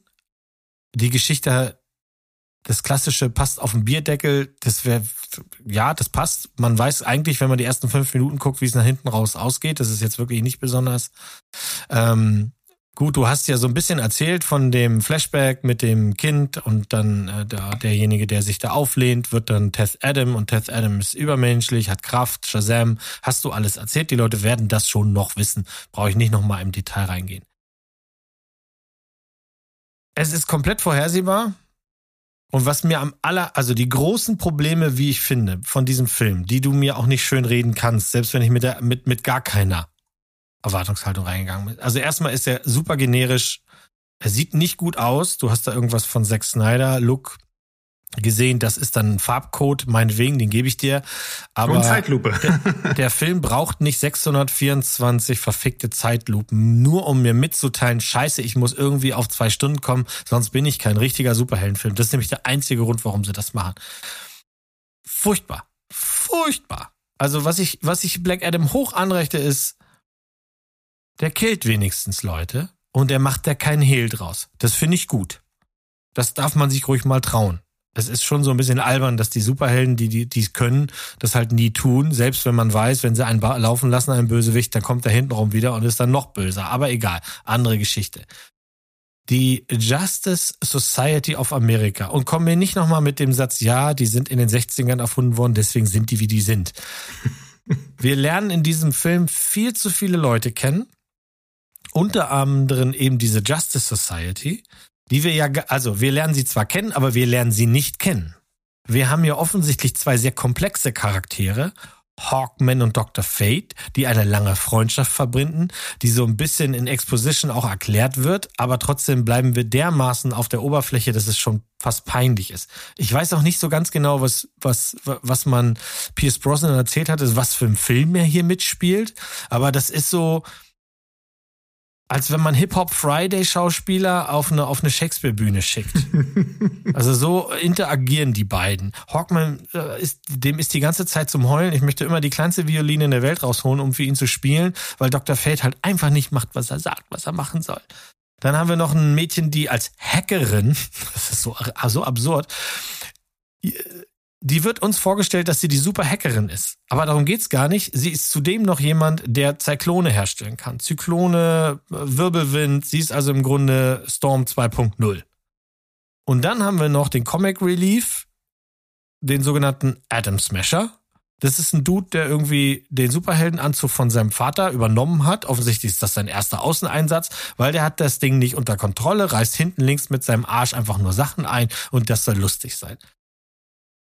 Am schlimmsten aber meiner Meinung nach ist einfach The Rock himself. Er kann halt nicht sein, was er normalerweise ist. Das könnte man ihm jetzt natürlich auch zugute halten. Hast du ja auch gemacht. Er ist halt nicht das Abziehbild, dieses charmante Grinsen ist nicht da und dann verkloppt er die Leute und macht noch einen witzigen Spruch. Das kann er hier nicht, aber das ist halt eben auch ein Problem. Wenn er das nicht kann, viel mehr hat er nicht zu bieten, weil schauspielerisch ist das eine absolute Nullnummer. Das C G I ist grottig. Ich frage mich, wo ist das ganze Geld hingegangen? Das haben sich wahrscheinlich sehr, sehr viele Leute wieder in die Hosentaschen gesteckt. Ne? Ähm, die Action ist auch meiner Meinung nach zu schnell. Eigentlich ist es ja nur Action, Labern, Action, Labern. Und man stellt sich am Ende, brauchen wir Black Adam als Film? Nein, brauchen wir nicht. Wir brauchen ihn natürlich als Verbindungsstück. Denn Black Adam macht ja nur was auf, was schon damals bei Shazam geplant war. Schon da hätte er kommen sollen und irgendwann treffen Black Adam und andere Helden aufeinander. Und das ist halt für mich no- nochmal die zwei großen Punkte hier rausgeholt. Wenn Superhelden, die fast nicht kaputt zu machen sind, gegeneinander kämpfen, fühle ich nichts. Und die können meinetwegen auch alle tot umfallen und ich fühle nichts. Und das ist schlecht. Wenn, wenn das die Idee vom Film war, dass ich die alle langweilig finde, dann hat der Film das gemacht, was er machen soll. Ich kann, ich leide nicht an einer Stelle mit, weil außer den Menschen ist hier niemand verletzlich. Wo ist denn da der Spaß? Und der Bösewicht ist ja wohl auch eine absolute Nachtnummer. Eine absolute Lachnummer. Da ist irgendein Dude, der meint, ich bin vor fünftausend Jahren, habe ich, bin ich der, der letzte Spross von diesem Typen, der mal ein Artefakt hier hinten links unterm Stein verbuddelt hat. Hallo? Nee. Nee. Und also wirklich, nee. Ich möchte, ich, ne, du merkst das, ich möchte ja, weitermachen, ja, ich merke, aber ich bewahre mir noch ein bisschen was für meinen Endjahresrant, weil momentan ist der Film ganz oben auf der Liste der schlechtesten Filme des Jahres. Halleluja. Also, ja, keine Ahnung. Ähm, ich gehe da nicht ganz so objektiv ran wie du, offensichtlich. Die, mich hat er ganz gut unterhalten, aber ich sehe natürlich auch, dass das meilenweit kein guter, also es ist kein hervorstechender Film seines Genres. Aber ähm, es war auch einfach, es gab lange nicht mehr so, so ähm, Geballer. So einen schlechten Or- Film. Orgien. Ja, seit Moonfail. Ja, stimmt. Naja, ich fand's Pacing cool, weil es die ganze Zeit dir ins Maul haut und es gibt nie eine Pause und ach, naja, keine Ahnung. Ich weiß auch gar nicht mehr, warum ich den so gut fand. Vielleicht äh, nur wegen der Post-Credit-Scene. Da gab's ganz kurz Eu- Euphorie-Schübe Schübe und dann habe ich den wahrscheinlich aus Versehen zwei Punkte mehr gegeben. Hey, was soll's? Ähm, wir müssen ja nicht da einer Meinung sein, aber... Nein, nein, hey, nein. Das ist ja nicht so schlimm. Trotzdem, sehr schöner Rant. Hat mir gut gefallen, mich gut unterhalten. Ich kann dir leider gar nicht widersprechen. Hm. Naja, ähm, mal was ganz anderes. Ich rede ja in letzter Zeit sehr positiv über, über Netflix und die ähm, Kurve geht weiter nach oben. Denn ja, es ist ein Wunder. Und äh, mhm. der Film ist auch... Ähm, hat auch den gleichen klangvollen Namen. The Wonder, beziehungsweise das Wunder im Deutschen. Ich finde das auch mal ganz niedlich, wenn sie das dann unten noch äh, als Untertitel mit einblenden. Ähm, mhm. Ist ein neuer Film mit unserer allerliebsten Lieblings Misses Piu, Piu, Piu. Piu, Piu, Piu. Zu schön, ne? Kann man das macht machen. Einfach Spaß. Das, das, ist machen ein- uns, das machen unsere Freunde draußen im Discord jetzt auch. Piu, Piu, Piu. Ja, ja, naja, genau. Ähm, in dem Film geht es um die englische Krankenschwester Lib, eben von Miss Pugh gespielt, die Mitte des neunzehnten. Jahrhunderts in ein abgelegenes irisches Dörfchen gerufen wird und ein ungewöhnlichen Auftrag erhält. Die soll nämlich ein elfjähriges Mädchen beobachten, welche laut Augenzeugenberichten bereits seit ja, vielen, vielen Monaten ohne Nahrung überlebt. Genau, genau Zeit weiß ich jetzt gerade gar nicht mehr. Auf jeden Fall schon übernatürlich. Und doch scheint ihr nichts zu fehlen. Die ist kerngesund. Äh, ne, weil sie ja das himmlische äh, Manna äh, empfängt, wie sie selbst behauptet. Und ja, die Männer im Dorf sind halt misstrauisch. Handelt es sich hier um echtes göttliches Wunder oder ist es doch nur Betrug? Ähm, Florence soll das genau herausfinden und geht dann dahin. Ne? Tatsächlich findet sie auch zunächst erstmal gar keine, äh, gar keine Anzeichen, dass hier irgendwie Betrug im Spiel ist, äh, beziehungsweise Nahrung im Spiel ist in dem Fall. Bis es der Kleinen aber immer schlechter geht und ähm, sie halt irgendwas tun muss, um ihren Tod zu vermeiden. Und das ist so die Handlung des Films. Der ist eine Adaption eines Romans von Emma Donoghue. Die hat auch Raum geschrieben, diesen Film mit Brie Larson.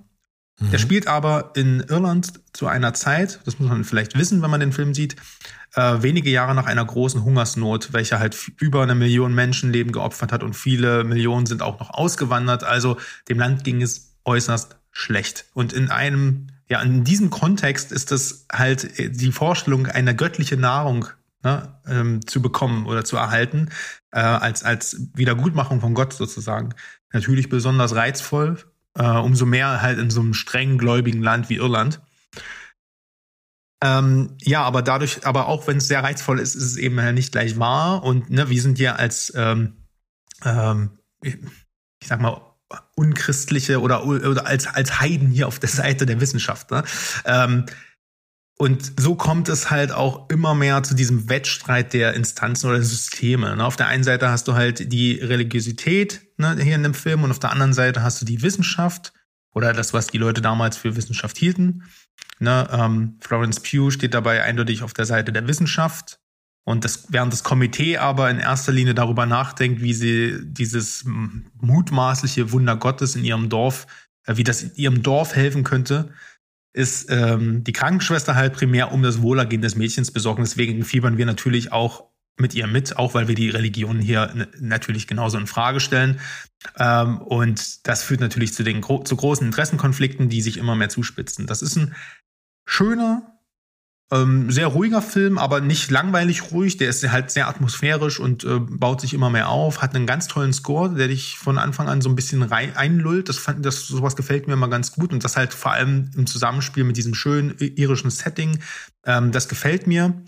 Ähm, das ist ein sehr spannendes Grundthema. Florence Pugh ist wie immer toll aufgelegt. Äh, aber die Kinderdarstellerin, also die kleine Killer Lord Cassidy, ich habe mir den Namen extra aufgeschrieben, Die steckt, die spielt die nochmal locker an die Wand. Also, was die hier liefert, das ist echt wirklich groß. Und besonders kreativ ist auch, wie der Film beginnt. Also, die, gleich die erste, der erste Shot und auch der letzte dann als äh, Klammer. Das ist ein ganz toller kreativer Kniff und äh, Kommentar, der mich äh, sofort gepackt hat. Also, das ist so ein, du machst den Film an, denkst dir, ach, das ist aber clever. Ähm, und deswegen, ach, ja, macht euch einfach selbst ein Bild. Mir hat der gut gefallen. acht von zehn für das Wunder. Er ist natürlich auch in meiner Timeline aufgeplopft, aber ja, dieses religiöse Thema hat mich ein bisschen abgeschreckt, muss ich ganz ehrlich sagen. Hm, hm. Kein Feelgood-Film. Ich, nee, ich bin noch nicht ganz da. Mal gucken. Manchmal mache ich ja Filme auch einfach an, wenn ich sie finde. Ähm, oder wenn ich mal durch die Stadt watschel, wenn ich mal in die große Stadt fahre, was auch selten vorkommt. Aber wenn ich das mal mache und dann sehe ich in dem kleinen Kino läuft ein besonderer Film, dann guck, gehe ich auch manchmal einfach rein, wenn ich die Zeit habe. Und vielleicht passiert das hier bei The Wonder so, wie es mir passiert ist bei Triangle of Sadness. Hm. Ein, der letzte Film von Ruben Östlund. Und ich glaube, mich zu erinnern, aber da bin ich nicht sicher, über The Square haben wir mal irgendwann geredet vor X, ne? Ähm... Ich war, glaube ich, nicht dran beteiligt, kenne nur das ich, Filmcover. Ja, das kennen die meisten. The Square war ja schon ein Film, der sehr ähm, auch polarisiert hat, provoziert, polarisiert. Das, das möchte er, das möchte der Herr Östlund. Und er hat mit dem Film damals die Goldene Palme gewonnen und auch mit Triangle of Sadness hat er wieder die Goldene Palme geholt in Cannes. Ich hatte wirklich sehr viel Spaß. Die Geschichte ist... Im Grunde ist das so, jeder, der den Trailer sieht, sieht die ganze Geschichte, nur halt in diesem Fall eben nicht das Drumrum. Denn was im Trailer oft fehlen, sind natürlich die Dialoge. Und die sind hier besonders bissig und, und machen halt im Grunde das aus, was diesen Film ausmacht. Wir sehen zwei Models, ein männliches, ein weibliches, Karl und Yaya. Die sind zusammen, sie navigieren sich so durch die Welt der Mode äh, und geraten gleich am Anfang des Films so ein bisschen an die Grenze ihrer Beziehung. Ausschlaggebend ist hier ein Abendessen, für das Karl denkt, Yaya könnte mal bezahlen, denn sie verdient schließlich deutlich, deutlich mehr als weibliches Modell.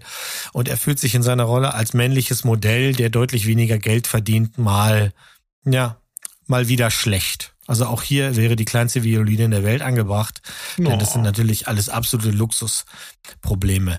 Ähm, Luxus spielt ab da eine große Rolle. Die beiden werden nämlich von wem auch immer, das erfahren wir gar nicht, auf eine Luxuskreuzfahrt eingeladen, weil Yaya sehr it ist. Die ist eins der Mädchen, die auf Instagram alles zeigen. Alles ist für sie Instagrammable, seien es jetzt die Nudeln, sei es jetzt der neue Bikini, sei es natürlich die Sonnenuntergänge oder das auf dem Sonnendeck liegen. Ständig muss Karl irgendwelche Fotos machen. Das ist wahrscheinlich auch der Hintergrund, warum sie auf dieser Luxuskreuzfahrt sind. Und mit an Bord ist eine Schurkengalerie aus superreichen Passagieren, die es wirklich in sich hat. Also russischer Oligarch, der sich für ein kurzes Gespräch an der Theke mit einer Rolex bedanken möchte, weil er hat so furchtbar viel Geld, aber ganz selten gute Gespräche. Wir haben ein altes, verhutzeltes britisches Ehepaar, die zufällig halt die schlimmsten Waffenhändler aus England sind. Wir haben einen sehr eigenwilligen, alkoholkranken und Marx zitierenden Kapitän vor Ort, gespielt von Woody Harrison. Herrlich, ja. Und ähm, die ganze andere Bagage, die da auf dem Schiff rumhängt, die zeigt uns halt die ganze Zeit, dass sie eins sind, und zwar furchtbar gelangweilt. Sie kennen jeden Luxus, äh, das Essen muss immer mehr Gänge haben, weil sonst wird einfach öde und es muss immer absurder werden. Und das kulminiert in einer Szene, die sieht man auch schon im Trailer. Ich, wie gesagt, ich kann hier gar nichts spoilern, dass beim Captain's Dinner gerät das Schiff in einen wunderschönen Sturm, der alle ordentlich durchschüttelt. Das ist eine tolle Szene, wie Woody Harrison mit seinem äh, Manager, quasi Schiffsmanager, da die beiden stehen nebeneinander und gehen einfach mit dem Wippen des Bootes mit. Sie sind also total schief, während die anderen Leute, diese Superreichen, wirklich Schwierigkeiten haben, einfach gerade zu gehen. Geschweige denn, das Sieben-Gänge-Menü zu essen. Und das endet dann da drin. Das ist ein bisschen eklig. Da muss je, sich jeder Frau, ob er das sehen will, in einer mindestens zwanzig, fünfzehn bis zwanzig-minütigen äh, Kotz- und Scheiß-Arie. Boah. ähm, Die Dekadenz hört aber hier nicht auf, während eine eine Frau sich permanent übergibt und die Leute ihr ein Glas Wasser ranreichen wollen, damit es ihr nicht so schlecht geht, sagt sie, ich trinke doch kein Wasser. Wo ist der Champagner? Hm. Das ist halt so das Niveau. Ähm, also eine AIDA voller blöder Deppen. Die, quasi. Genau. Ähm, es kommt ein kleines Piratenschiff, es geht alles sehr schnell, die Kreuzfahrt endet, indem das Schiff untergeht und eine Handvoll derer retten sich auf eine Insel und dann sind plötzlich die Hierarchien umgedreht. Ja, es spielt keine Rolle, dass du Millionär bist. Ähm, wenn ein Schiffsreiniger mit auf der Insel ist, dann haben alle dieselben Rechte. Das ist quasi das, worum es dann am Ende geht. Der Weg dahin ist das Ziel. Deswegen, wie gesagt, nochmal, nichts von dem, was ich jetzt gesagt habe, ist gespoilert. Das seht ihr alles im Trailer. Ich hatte zwei Stunden wahnsinnig Spaß, weil die sind alle so absurd. Und ich glaube auch, dass sehr reiche Menschen so sind, wie die alte Dame, die beim Captain's Dinner zum Captain geht und sagt, ich war vorhin auf dem Sonnendeck und das ist alles sehr schön, aber die Segel sind ganz furchtbar schmutzig. Alle gucken sich an und der Captain sagt, das ist eine Motorjacht. Wir haben keine Segel. Sie dann ihren noch reicheren Ehemann zu sich ruft, Magnus, Magnus. Und Magnus sagt dann auch, doch, wir haben schmutzige Segel gesehen. Na, und wenn die beiden Superreichen schmutzige Segel gesehen haben, dann werden irgendwo auf diesem verfickten Schiff ja wohl schmutzige Segel zu finden sein, die man putzen kann. Das ist also das Niveau der Leute. Die gehören für mich auch alle auf eine Insel gestrandet beziehungsweise untergegangen. Ich hatte hier wirklich Spaß. Ruben Östlund, Triangle of Sadness, im Moment noch im Kino. Ich schätze mal früher dann irgendwo auf dem Streamingdienst. Kennst du noch das Lied Sonnendeck von Peter Licht? Aber selbstverständlich. Ich habe auch Peter Licht mal auf einer Party getroffen, der gar nicht Peter Licht heißt. Aber seinen echten Namen darf ich nicht verraten. Peter heißt er vielleicht dann Peter nicht? Das wow. will ich nicht sagen. Wenn ich nicht hier bin, dann bin ich auf dem Sonnendeck. Ist wirklich ein witziger Film. Der wird dir gefallen. Der wird äh, dir gefallen, weil äh, der so absurd ist. Ja, wollte gerade sagen, es passiert dann so eine Art Herr der Fliegen-Szenario oder ist... Kann naja, sein. Gut. lasse ich mich. Also Paula ist nach der ersten Viertelstunde ausgestiegen, weil die erste Viertelstunde sehen wir tatsächlich, wie der, der junge Typ versucht, einen neuen Gig an Land zu ziehen. Also das Model, das männliche Model. Das ist auch die erste Szene, die ihr im Trailer seht. Äh, ihr macht jetzt einen Videoshoot für den und den. Alle grinsen. H und M, genau, H und M wurde genannt. Ihr macht einen Videoshoot für H und M und alle sind happy und yeah. Und jetzt macht ihr für eine ernste Modemarke, die es ernst meint auf diesem Business. Und da seid ihr total ernst, alle. Und dann gucken sie halt in die Kamera und sind ernst. Das ist einfach nur eine Galerie hagerer Typen ohne, ohne Brustbehaarung, die irgendwie mal lustig, mal bitter in eine Kamera gucken. Es ist traurig. Also, du bist ja auch sehr schön, aber sei froh, dass du kein Männermodel geworden bist. Ja, überlege ich mir nochmal. Also mit Woody Harrison würde ich auch mal eine Runde segeln fahren. Ja. Ja, wenn er jetzt wieder Bock hat zu Schauspielern, warum nicht? Aber ähm, ja, ich würde, aber wenn ich, wenn ich männliches Model wäre und so, so ähm, adrett aussehen würde, dann würde ich, hätte ich was ganz anderes vor. Ich habe nämlich einen neuen Crush. Ja. ja. Und zwar ist das Anna-Lily Amarpour. Ach ja, das freut mich. Das ah. freut mich ja sehr. Ich weiß ja. natürlich sofort, wer das ist. Die anderen Leute müssen jetzt noch ein bisschen überlegen, obwohl wir schon zwei, dreimal jetzt von ihr geredet haben. Ich hole euch kurz ab, weil jetzt, jetzt gibt's die epic Con- Conclusion meiner Journey um die Frau. Ich habe ja nach der tollen Episode, ähm, nach ihrer Episode in Cabinet of Curiosities und ja, von und, und deinem Tipp, mir endlich mal A Girl Walks Home Alone at Night zu besorgen, hat mich Amos Pfeil jetzt getroffen. Also ich habe mir natürlich dann die, ne, die besagte äh, Blu-ray geholt äh, als Comic Edition und da gab's natürlich viele Interviews drauf, Specials. Ich habe mir da alles reingezogen und ähm, ja, was soll ich sagen? Die ist einfach ein ganz zauberhafter Nerd, die Frau. Wenn die anfängt, über Pulp Fiction zu schwärmen äh, oder einfach hier, ähm, da gibt's ein, da gibt's ein Video von der Premiere des Films und die geht halt mit so einem, anstatt im Anz- allem Anzug und die hat so ein I Love Lynch-T-Shirt an auf ihrer eigenen Filmpremiere. Ja, das ist einfach, da steckt, das ist ähm, Film-Euphorie, die äh, mich einfach ansteckt. Das ist halt wirklich ein, ein absoluter Film-Nerd. Äh, ich will aber zunächst erstmal Bevor ich zum eigentlichen Juwel komme, will ich mich, äh, will ich nochmal über einen anderen Film von ihr reden, und zwar The Bad Batch. Den gibt's auf Netflix, den habe ich schon ewig auf der Watchlist und ich glaube, ihr alle habt schon mal über die Thumbnail rüber geswitcht oder seid schon mal drüber gestolpert. Darauf sieht man nämlich in Nahaufnahme den Hintern einer Frau mit einer knallgelben Shorts an und auf dieser Shorts ist ein lächelnder Smiley drauf, so ein bisschen wie bei Watchmen, und die hat noch einen Revolver in der Hand. Und das ist der zweite Film von Anna-Lily Amarpour von zweitausendachtzehn. Und der spielt in, ein, in, ja, in der U S A in einer dystopischen Zukunft. Da werden unerwünschte Personen in so eine Art Sperrgebiet in der texanischen Wüste ab, äh, abgeschoben. Die Welt ist quasi ein Brachland. Und äh, um die Ressourcen zu sparen, werden halt äh, die ganzen sogenannten Bad Batches, also die faulen Äpfel, einfach in die Wüste geschickt zum Sterben. Dort hat sich natürlich eine andere Art von Kultur entwickelt, ne? Mit, und, und eine von diesen Bad Batches ist die junge Arlene von Suki Waterhouse gespielt. Die wird halt direkt, als sie dort ankommt, von Kannibalen überfallen, angegriffen und ja, verliert ein Arm und ein Bein. Und so geht der Film los. Also schon mal nicht so geil für sie. Und trotzdem kann sie fliehen mit einem Skateboard, wohlgemerkt. Das kommt dann später auch nochmal vor. Und äh, trifft dann auf so ein, ja, auf Jim Carrey als stummen Einsiedler. Also so ein kurzes Cameo, aber ich musste auf jeden Fall sehr schmunzeln.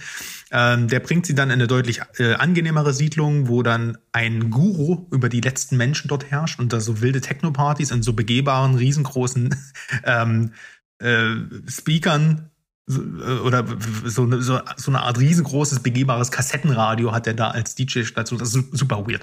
Frag, frag mich nicht, wieso, aber es steht dort. Der wird gespielt von Keanu Reeves. Und ähm, ja, dort fühlt sie sich aber auch nicht so wohl, weil das alles ein bisschen weird dort abläuft und äh, flieht dann wieder in die Wüste, trifft dann auf einen anderen Kannibalenstamm mit Jason Momoa äh, als, als sozusagen deren Anführer. Der, die wollen die erst jagen, dann entwickelt sich dann aber irgendwie doch eine merkwürdige Freundschaft zwischen den beiden und dann ja, gibt's halt einen Trip in die Wüste und es ist eine merkwürdige Handlung. Du merkst es schon, das ist ja wirklich zwei Stunden Entschleunigung und Surrealismus pur, so als hätte Lynch hier Mad Max verfilmt, aber den ersten von neunzehnhundertneunundsiebzig. Ähm, die Bilder sind trotzdem wunderschön, ist eine super Soundkulisse, aber halt wirklich vollkommen schräg. Wer auf sowas steht, einfach mal checken. Gibt, äh, gibt's auf Netflix, wie gesagt. Aber richtig vom Hocker gehauen hat mich ihr ähm, Regiedebüt. A Girl Walks Home Alone at Night, wie gesagt. Ich habe ihn jetzt endlich mal gesehen. Ähm, und ja, ich habe einen neuen Lieblingsfilm. Hm, sehr schön, sehr schön. Da freue ich mich. Also vielen, vielen Dank dafür. Also ich, ich hatte ja schon immer die Hoffnung, dass er mir gut gefällt. Aber warum finde ich den so toll? Also erstmal, wie du schon ja mal gesagt hast, das ist ein Vampirfilm. Aber ich würde auch sagen, das ist eine Art Western-Film noir. Also es ist ganz viel drin. Und das geht um zwei Jugendliche Namen. Also einer heißt Arash. Der sieht so ein bisschen aus wie James Dean. Und der hat einen drogenkranken Vater und lebt in so einer runtergekommenen Wohnung mit ihm. Und der, äh, dann geht's halt auch um eine Vamp- um Vampirmädchen, die hat keinen Namen. Und die fährt nachts in so in ihren Chador gehüllt auf einem Skateboard durch die Stadt, da ist es wieder, und sucht nach neuen Opfern. Und das Ganze spielt nicht in einer, äh, spielt nicht in der reellen Welt, sondern in einer fiktiven Stadt namens Bad City. Das sieht vom Look aus so ein bisschen wie die iranische Version von Sin City, aber ist halt wesentlich kleiner, ein bisschen schmutziger und provinzieller. So, ne? Und generell wirkt das auch ein bisschen südlicher vom Flair. Und ja, erstmal, der Film ist im schönsten Kinoformat überhaupt gedreht, nämlich Scope und Schwarz-Weiß. Also ich liebe das. Äh, der sieht wundervoll aus. Jedes Bild ist wirklich wie aus einem Comic-Panel. Die Atmosphäre ist ganz mitreißend. Die Figuren finde ich super interessant, auch wenn sie sehr schablonenhaft sind, ne? Wie aus einem Comic, aber Die, das sind ganz, ganz toll ausgearbeitete ähm, Stereotypen. Und der Soundtrack ist vor allem eine Offenbarung, weißt du?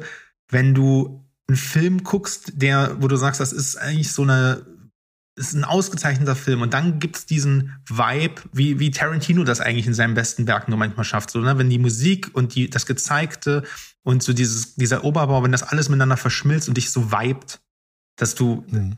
komplett drin versinkst. Und das hat der Film bei mir geschafft. Ja, also ich habe mich ja schon gefreut, als du mir die Blu-ray in die Kamera gehalten hast beim letzten Mal. Auch noch diese schöne Fassung mit dem Comic.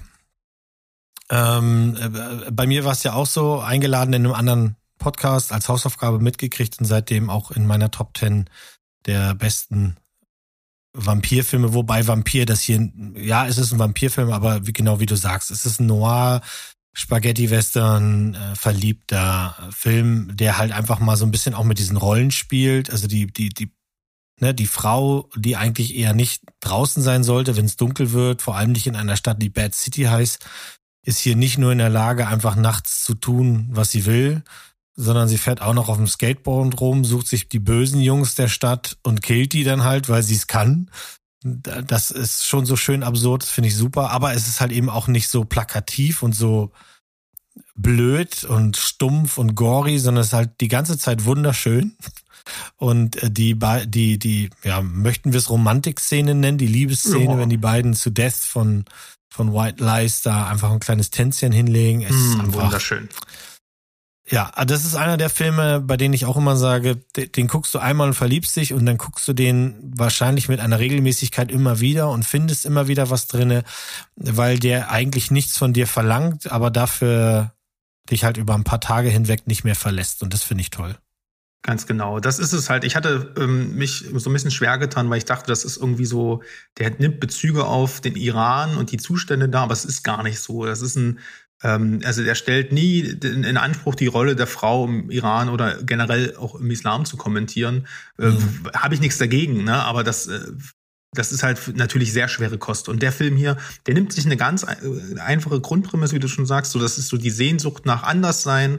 Ne? Du hast diesen Rock-Rebel-Typen und dann halt dieses introvertierte Mädchen, was eigentlich ja bockgefährlich ist und die kommen sich halt näher und das ist irgendwie super süß, aber auch wie irgendwo manchmal gruselig und ach, einfach wunderschön. Wie du schon sagst, für mich auf jeden Fall jetzt ein neuer All-Time-Fave, den ich wahrscheinlich sehr oft äh, mal wieder rauszücke und da auch gerne mal zehn von zehn Punkte gebe.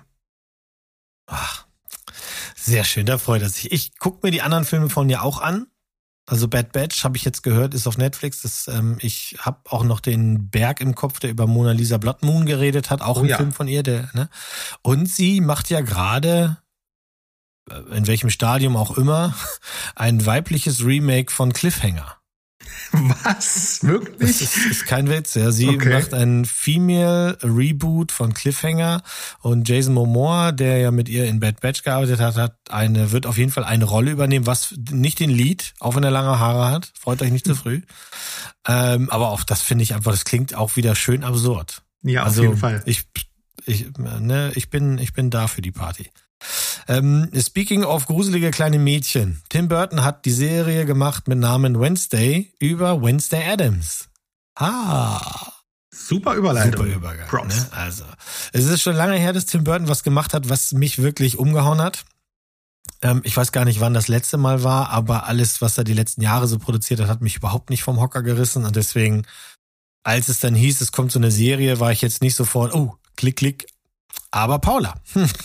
Also haben wir letzten Sonntag, es war super schlechtes Wetter, wir waren auf dem Sofa, wir hatten ein bisschen Fingerfood, wir haben die ganzen acht Folgen am Stück weggeballert. Vier Folgen hat Burton gedreht, produziert hat er alle acht.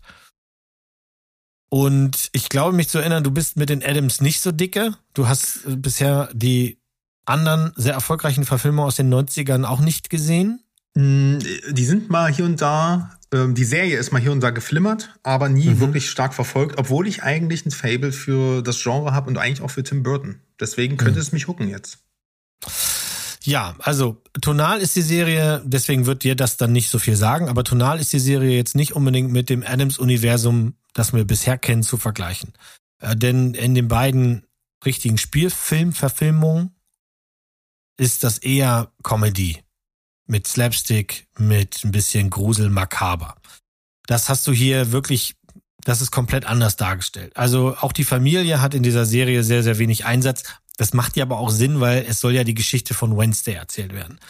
Ähm, Wednesday Addams ist von ihrer Schule geflogen. Sie hat in den letzten fünf Jahren acht Schulen durch, normale Schulen, wo sie also immer diese Außenseiterin war, mit ihrem Bruder zusammen.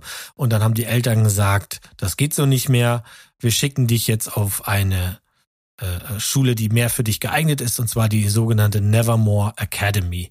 Nevermore nach dem Nimmermeer, nach dem Raben-Gedicht von Edgar Allan Poe benannt, der hier eine große Rolle noch spielt. Der hat die Schule nämlich begründet, weil er auch ein Außenseiter war.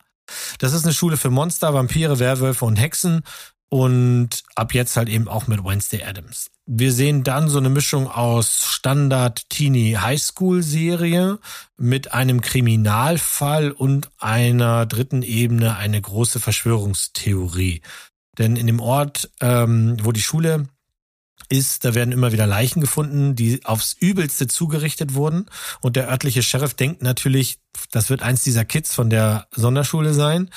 Und die Schulleiterin versucht halt, alle Ereignisse, die drumherum passieren, so klein zu halten, dass der Schule nie irgendwie was passiert. Das ist so das Setting, in dem wir sind. Ja, die Story hat genug Twists, dass du mitraten kannst, aber auch jetzt nicht so schwierige, dass du da denkst, oh, das ist aber hier äh, ganz abgehoben. Ganz im Gegenteil, ein paar Elemente sind wirklich so offensichtlich, dass man sehr schnell weiß, was hier passiert. Aber es macht immer noch...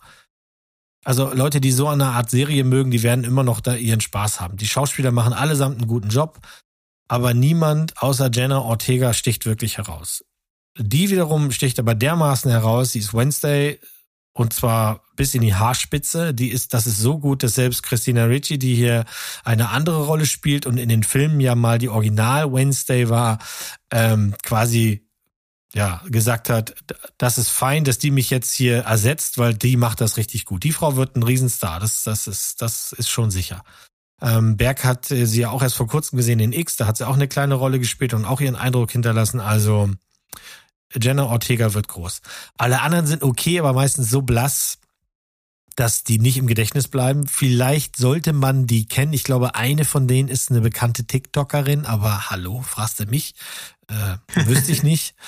Ähm, dass sie aber so blass bleiben, liegt auch so ein bisschen an der Geschichte selber. Das ist auch so ein bisschen die Schuld der Geschichte, weil es passiert ja sehr viel. Wir haben ne, dieses Coming-of-Age-Ding, wir haben den Krimi-Fall und wir haben diese Verschwörungstheorie. Und immer dann, wenn es um die Schüler gehen sollte, dann ist das einfach ziemlicher Quatsch. Wednesday ist irgendwie doch wieder die Außenseiterin auf einer Schule voller Außenseiter. Das ist mir persönlich zu billig. Ähm...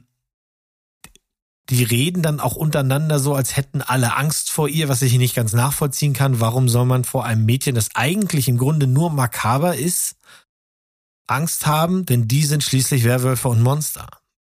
Das hat sich mir nicht so richtig erschlossen. Es gibt auch ein paar bekanntere Gesichter. Fred Armisen spielt in einer Folge Onkel Fester und das ist auch so ein extra großer Comic Relief. Das ist auch ganz witzig. Das ist charmant. Gwendoline Christie ähm, spielt hier die... ja, die Chefin der Schule.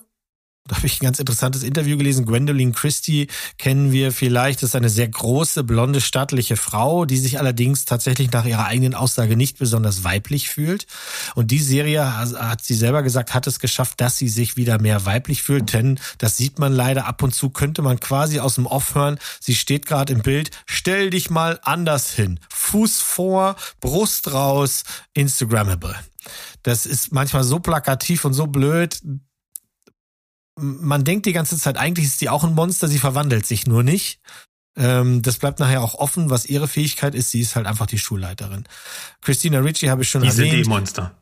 So. Die sind eh Monster. Naja, ich fand es ja auch schon so absurd, wirst du mir zustimmen, Gwendoline Christie als, wie hieß sie? Als General sowieso mit, mit dem silbernen ach, Helm. Ach, Captain Phasma, ja gut, da, ja. da, da war sie nicht äh, sehr weiblich. Richtig. Und das ist auch etwas, was ihr nicht liegt. Also ich disse sie hier nicht, sondern das sind alles eigene Aussagen. Wobei sie als weiblicher Lucifer, war, so, war doch Lucifer, ne? Das war sie ja. auch, ja. Da war sie ja, ich glaube, da finde ich, hat sie einen guten Spagat gemacht. Auf jeden äh, Fall. Auf ja, jeden war Fall. Nicht schlecht. Das war, das war gut. War auch eine schöne. Ist wahrscheinlich nur P R. Das kann auch gut sein, ja. Wir haben eine klassische Dreiecksgeschichte. Es gibt zwei wunderschöne Jungs. Der eine hat kurzes Haar, der andere lange. Mhm. Der eine ist Künstler, der andere ist Barista. Ah. Und die verlieben sich natürlich beide irgendwie in Wednesday. Und dazu gibt es noch eine quietschbunte Mitbewohnerin mit Namen Annette. Die ist ein Werwolf, der noch nicht ausgewolft hat. Und falls du dich fragst, was das heißt, das ja. heißt, sie kann lange Fingernägel vorschießen lassen aus ihren Händen, aber sonst noch nichts. Das heißt, sie wartet noch auf den ersten Vollmond, ah. der sie mal verwandelt. Das nennt man dann offensichtlich sozusagen. Auswolfen. Ja. ja. Das eiskalte Händchen spielt mit. Das heißt im Original übrigens nur Thing. Ähm, wer irgendwann mal drauf gekommen ist, das eiskalte Händchen zu nennen, weiß ich nicht. Aber äh, für jeden, der das synchronisieren muss, ist das bestimmt immer spaßig. Wie gesagt, wir haben ja noch diese Verschwörungstheorie und das ist dann so die dritte Ebene. Da kommt dann so ein bisschen die Familie Adams ins Spiel. Jetzt kann ja nun jede großgewachsene Frau mit schwarzen Haaren Morticia spielen, denn viel mehr ist es nicht. Das macht Catherine, Catherine Zeta-Jones hier, das macht sie fein. An ihren Mann musste ich mich sehr gewöhnen und Paula hat gleich gesagt, what, wie sieht der denn aus? Denn äh, ihr Latin-Lover von Ehemann wird gespielt von Luis Guzman. Was, von Mister Guzman? Weißt du, Guzman ist ja. doch Lalo Salamanca. Und der ist wirklich alles, aber kein Latin-Lover. Okay. Aber optisch ist er wohl näher an den Comics und insofern soll das auch fein sein für mich. Die, die Auftritte von denen sind auch wirklich sehr, sehr klein. Die knutschen halt die ganze Zeit, sie bringen sie zur Schule hin, dann kommen sie nochmal zum Elterntag und müssen am Ende nochmal so ein bisschen zum Background erzählen, denn die sind beide auch auf diese Schule gegangen. Und es gibt eine Vergangenheit, ist der Vater vielleicht ein Mörder? Uh, oh Gott. Und ist sie vielleicht das Übel der Schule und alles wird untergehen? Die Serie hat einen Rekord gebrochen mit den meisten Sehstunden auf Netflix für eine neue Serie. Dass das hier eine zweite, dritte, vierte, fünfte Staffel gibt, ist meiner Meinung nach schon sicher, weil das ist so breit aufgestellt, du kannst, du kannst das ewig erzählen. Wenn es läuft, soll es laufen. Mir war es am Ende ein bisschen viel Buffy und Harry Potter. Es gibt tatsächlich eine Prophezeiung. Es gibt das, das, es gibt unnötige äh, Rivalitäten unter den Schülern, wie gesagt, Außenseiter auf Außenseiter, das ergründet sich mir nicht. Die Teenie-Seele wird sich mir auch nicht mehr ergründen. Dieses Coming of Age in dieser Umgebung ist mir dann auch zu plump. Ähm, die echten Fans werden vielleicht die Familie vermissen, die anderen wiederum werden sagen, wow, Wednesday ist aber so furchtbar hässlich zu ihrer Mutter. Naja, die ist mitten in der Pubertät, was soll sein? Und wie gesagt, die Prämisse, dass alle Angst vor ihr, vor ihr haben, wo sie doch eigentlich nur creepy ist, will sich mir nicht erschließen. Sie hat ja gar keine Fähigkeiten. Aber das wird am Ende niemand interessieren. Ich sage voraus, das Ding wird ein Riesenerfolg. Wir hatten Spaß genug, das in einen Rutsch durchzugucken, wenn nicht auch für eine Folge was kochen war. Aber Paula hat das durchgeguckt, hatte ihren Spaß. Die wird sicherlich die zweite Staffel auch noch gucken. Ob ich das noch mache, weiß ich nicht. Es ist eine wichtige Sache, wäre mir noch zu erzählen. Nein, man sieht nicht unbedingt, dass das Burton ist, denn die Art creepy und die Art Filme drehen, beziehungsweise das Setting et cetera, die Musikauswahl, das ist okay, aber Danny Elfman hat jetzt auch die letzten zwanzig Jahre schon nichts Neues mehr gemacht. Ich sehe da, da ist kein Tune drin, der irgendwie super ist. Die arbeiten natürlich wieder zusammen. Puh. ja, fällt auf, dass er weg ist nach den ersten vier Folgen? Nö. Insofern ist das alles im selben Stil gedreht. Die große Rückkehr von Burton ist das für mich nicht. Ja, wäre tatsächlich jetzt meine Frage gewesen, ähm, w- ob man Burton sieht und wenn ja, welcher ist es? Der Ed Wood oder ähm, Alice im Wunderland Burton? Aber ja, wenn das vernachlässigbar hm. ist. Natürlich wird er jetzt, äh, wenn er die ersten Ähm, Folgen gemacht hat, hat er natürlich ähm, den Ton für die anderen vorgegeben. Das ist ja trotzdem cool. Aber hey, ähm, es klingt ein bisschen für mich, so wie du es gerade schilderst, nach Franchisierung jetzt schon. Ja, wenn das jetzt hier ja. so ein bisschen aus äh, alle Rivalitäten, ähm, die Familie, da gibt es noch irgendwelche Verschwörungen im Hintergrund und naja, aber... Also, es ist auch so, tatsächlich am Ende, das ist die letzte Folge zeigt ja. dir in den letzten fünf Minuten, wir könnten gleich weitermachen. Ja. Man muss nicht, aber man kann. Okay. Und das denke ich auch, dass das passieren wird. Und ich, du, ich gönne das jedem, der da mitmacht. Also der, der, dafür haben sie, ich habe deutlich Schlechteres schon gesehen dieses Jahr. Okay. Du, Mo, also wir könnten jetzt auch weitermachen, hm. aber wir müssen nicht.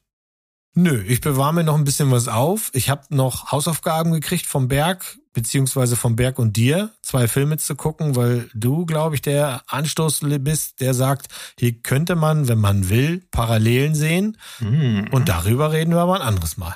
Und wenn ihr das nicht verpassen wollt, dann müsst ihr nächste Woche, wahrscheinlich nächste Woche, wieder einschalten. Schaltet einfach immer wieder ein. ähm, ja. Mal schauen, welche Konstellation wir da nächste Woche sind. Aber ich muss sagen, es hat mir auch so viel Spaß gemacht. Da konnten wir mal ein bisschen ausführlicher rumnerden ja. über Annalili und Co. Äh, Mo, ich wünsche dir dann noch ein paar schöne Stunden auf dem Sofa und äh, bedanke mich für ähm, die zweite Aufnahme dieser Folge. ja, ja, ja. Ich... Äh Ich bin ganz vorsichtig jetzt beim Abschluss. Ich äh, wünsche euch draußen viel Spaß beim Gucken. Folgt uns bitte auf Instagram, gebt uns Likes. Äh, noch wichtiger wäre, da wo ihr die Podcasts hört, ab und zu mal vielleicht ein Sternchen zu hinterlassen, denn das ist das, was uns als Podcast dann sichtbar macht. Und wenn ihr zum Beispiel jetzt auf Spotify hört, kriegt ihr zum Ende des Jahres ja immer eure Top-Podcasts auch angezeigt. Sollten wir zufällig dabei sein, hey, dann teilt das doch. Teilt den Leuten mit, dass ihr viel Zeit mit uns verbringt, weil dafür machen wir das ja. So sieht's aus. Vielen, vielen Dank für euren Support an der Stelle, äh, auch an die Leute im Discord. Äh, wir äh, gebt uns gern euer Feedback, wie immer. Und ansonsten bleibt mir ja nichts anderes übrig, als heute mal fehlerfrei die, äh, ja, den letzten Slogan hier loszutreten. Und zwar Tschüss, Ciao und Goodbye. Bleibt spoilerfrei. Macht's gut, ihr Nasen. Ciao. Ahoi.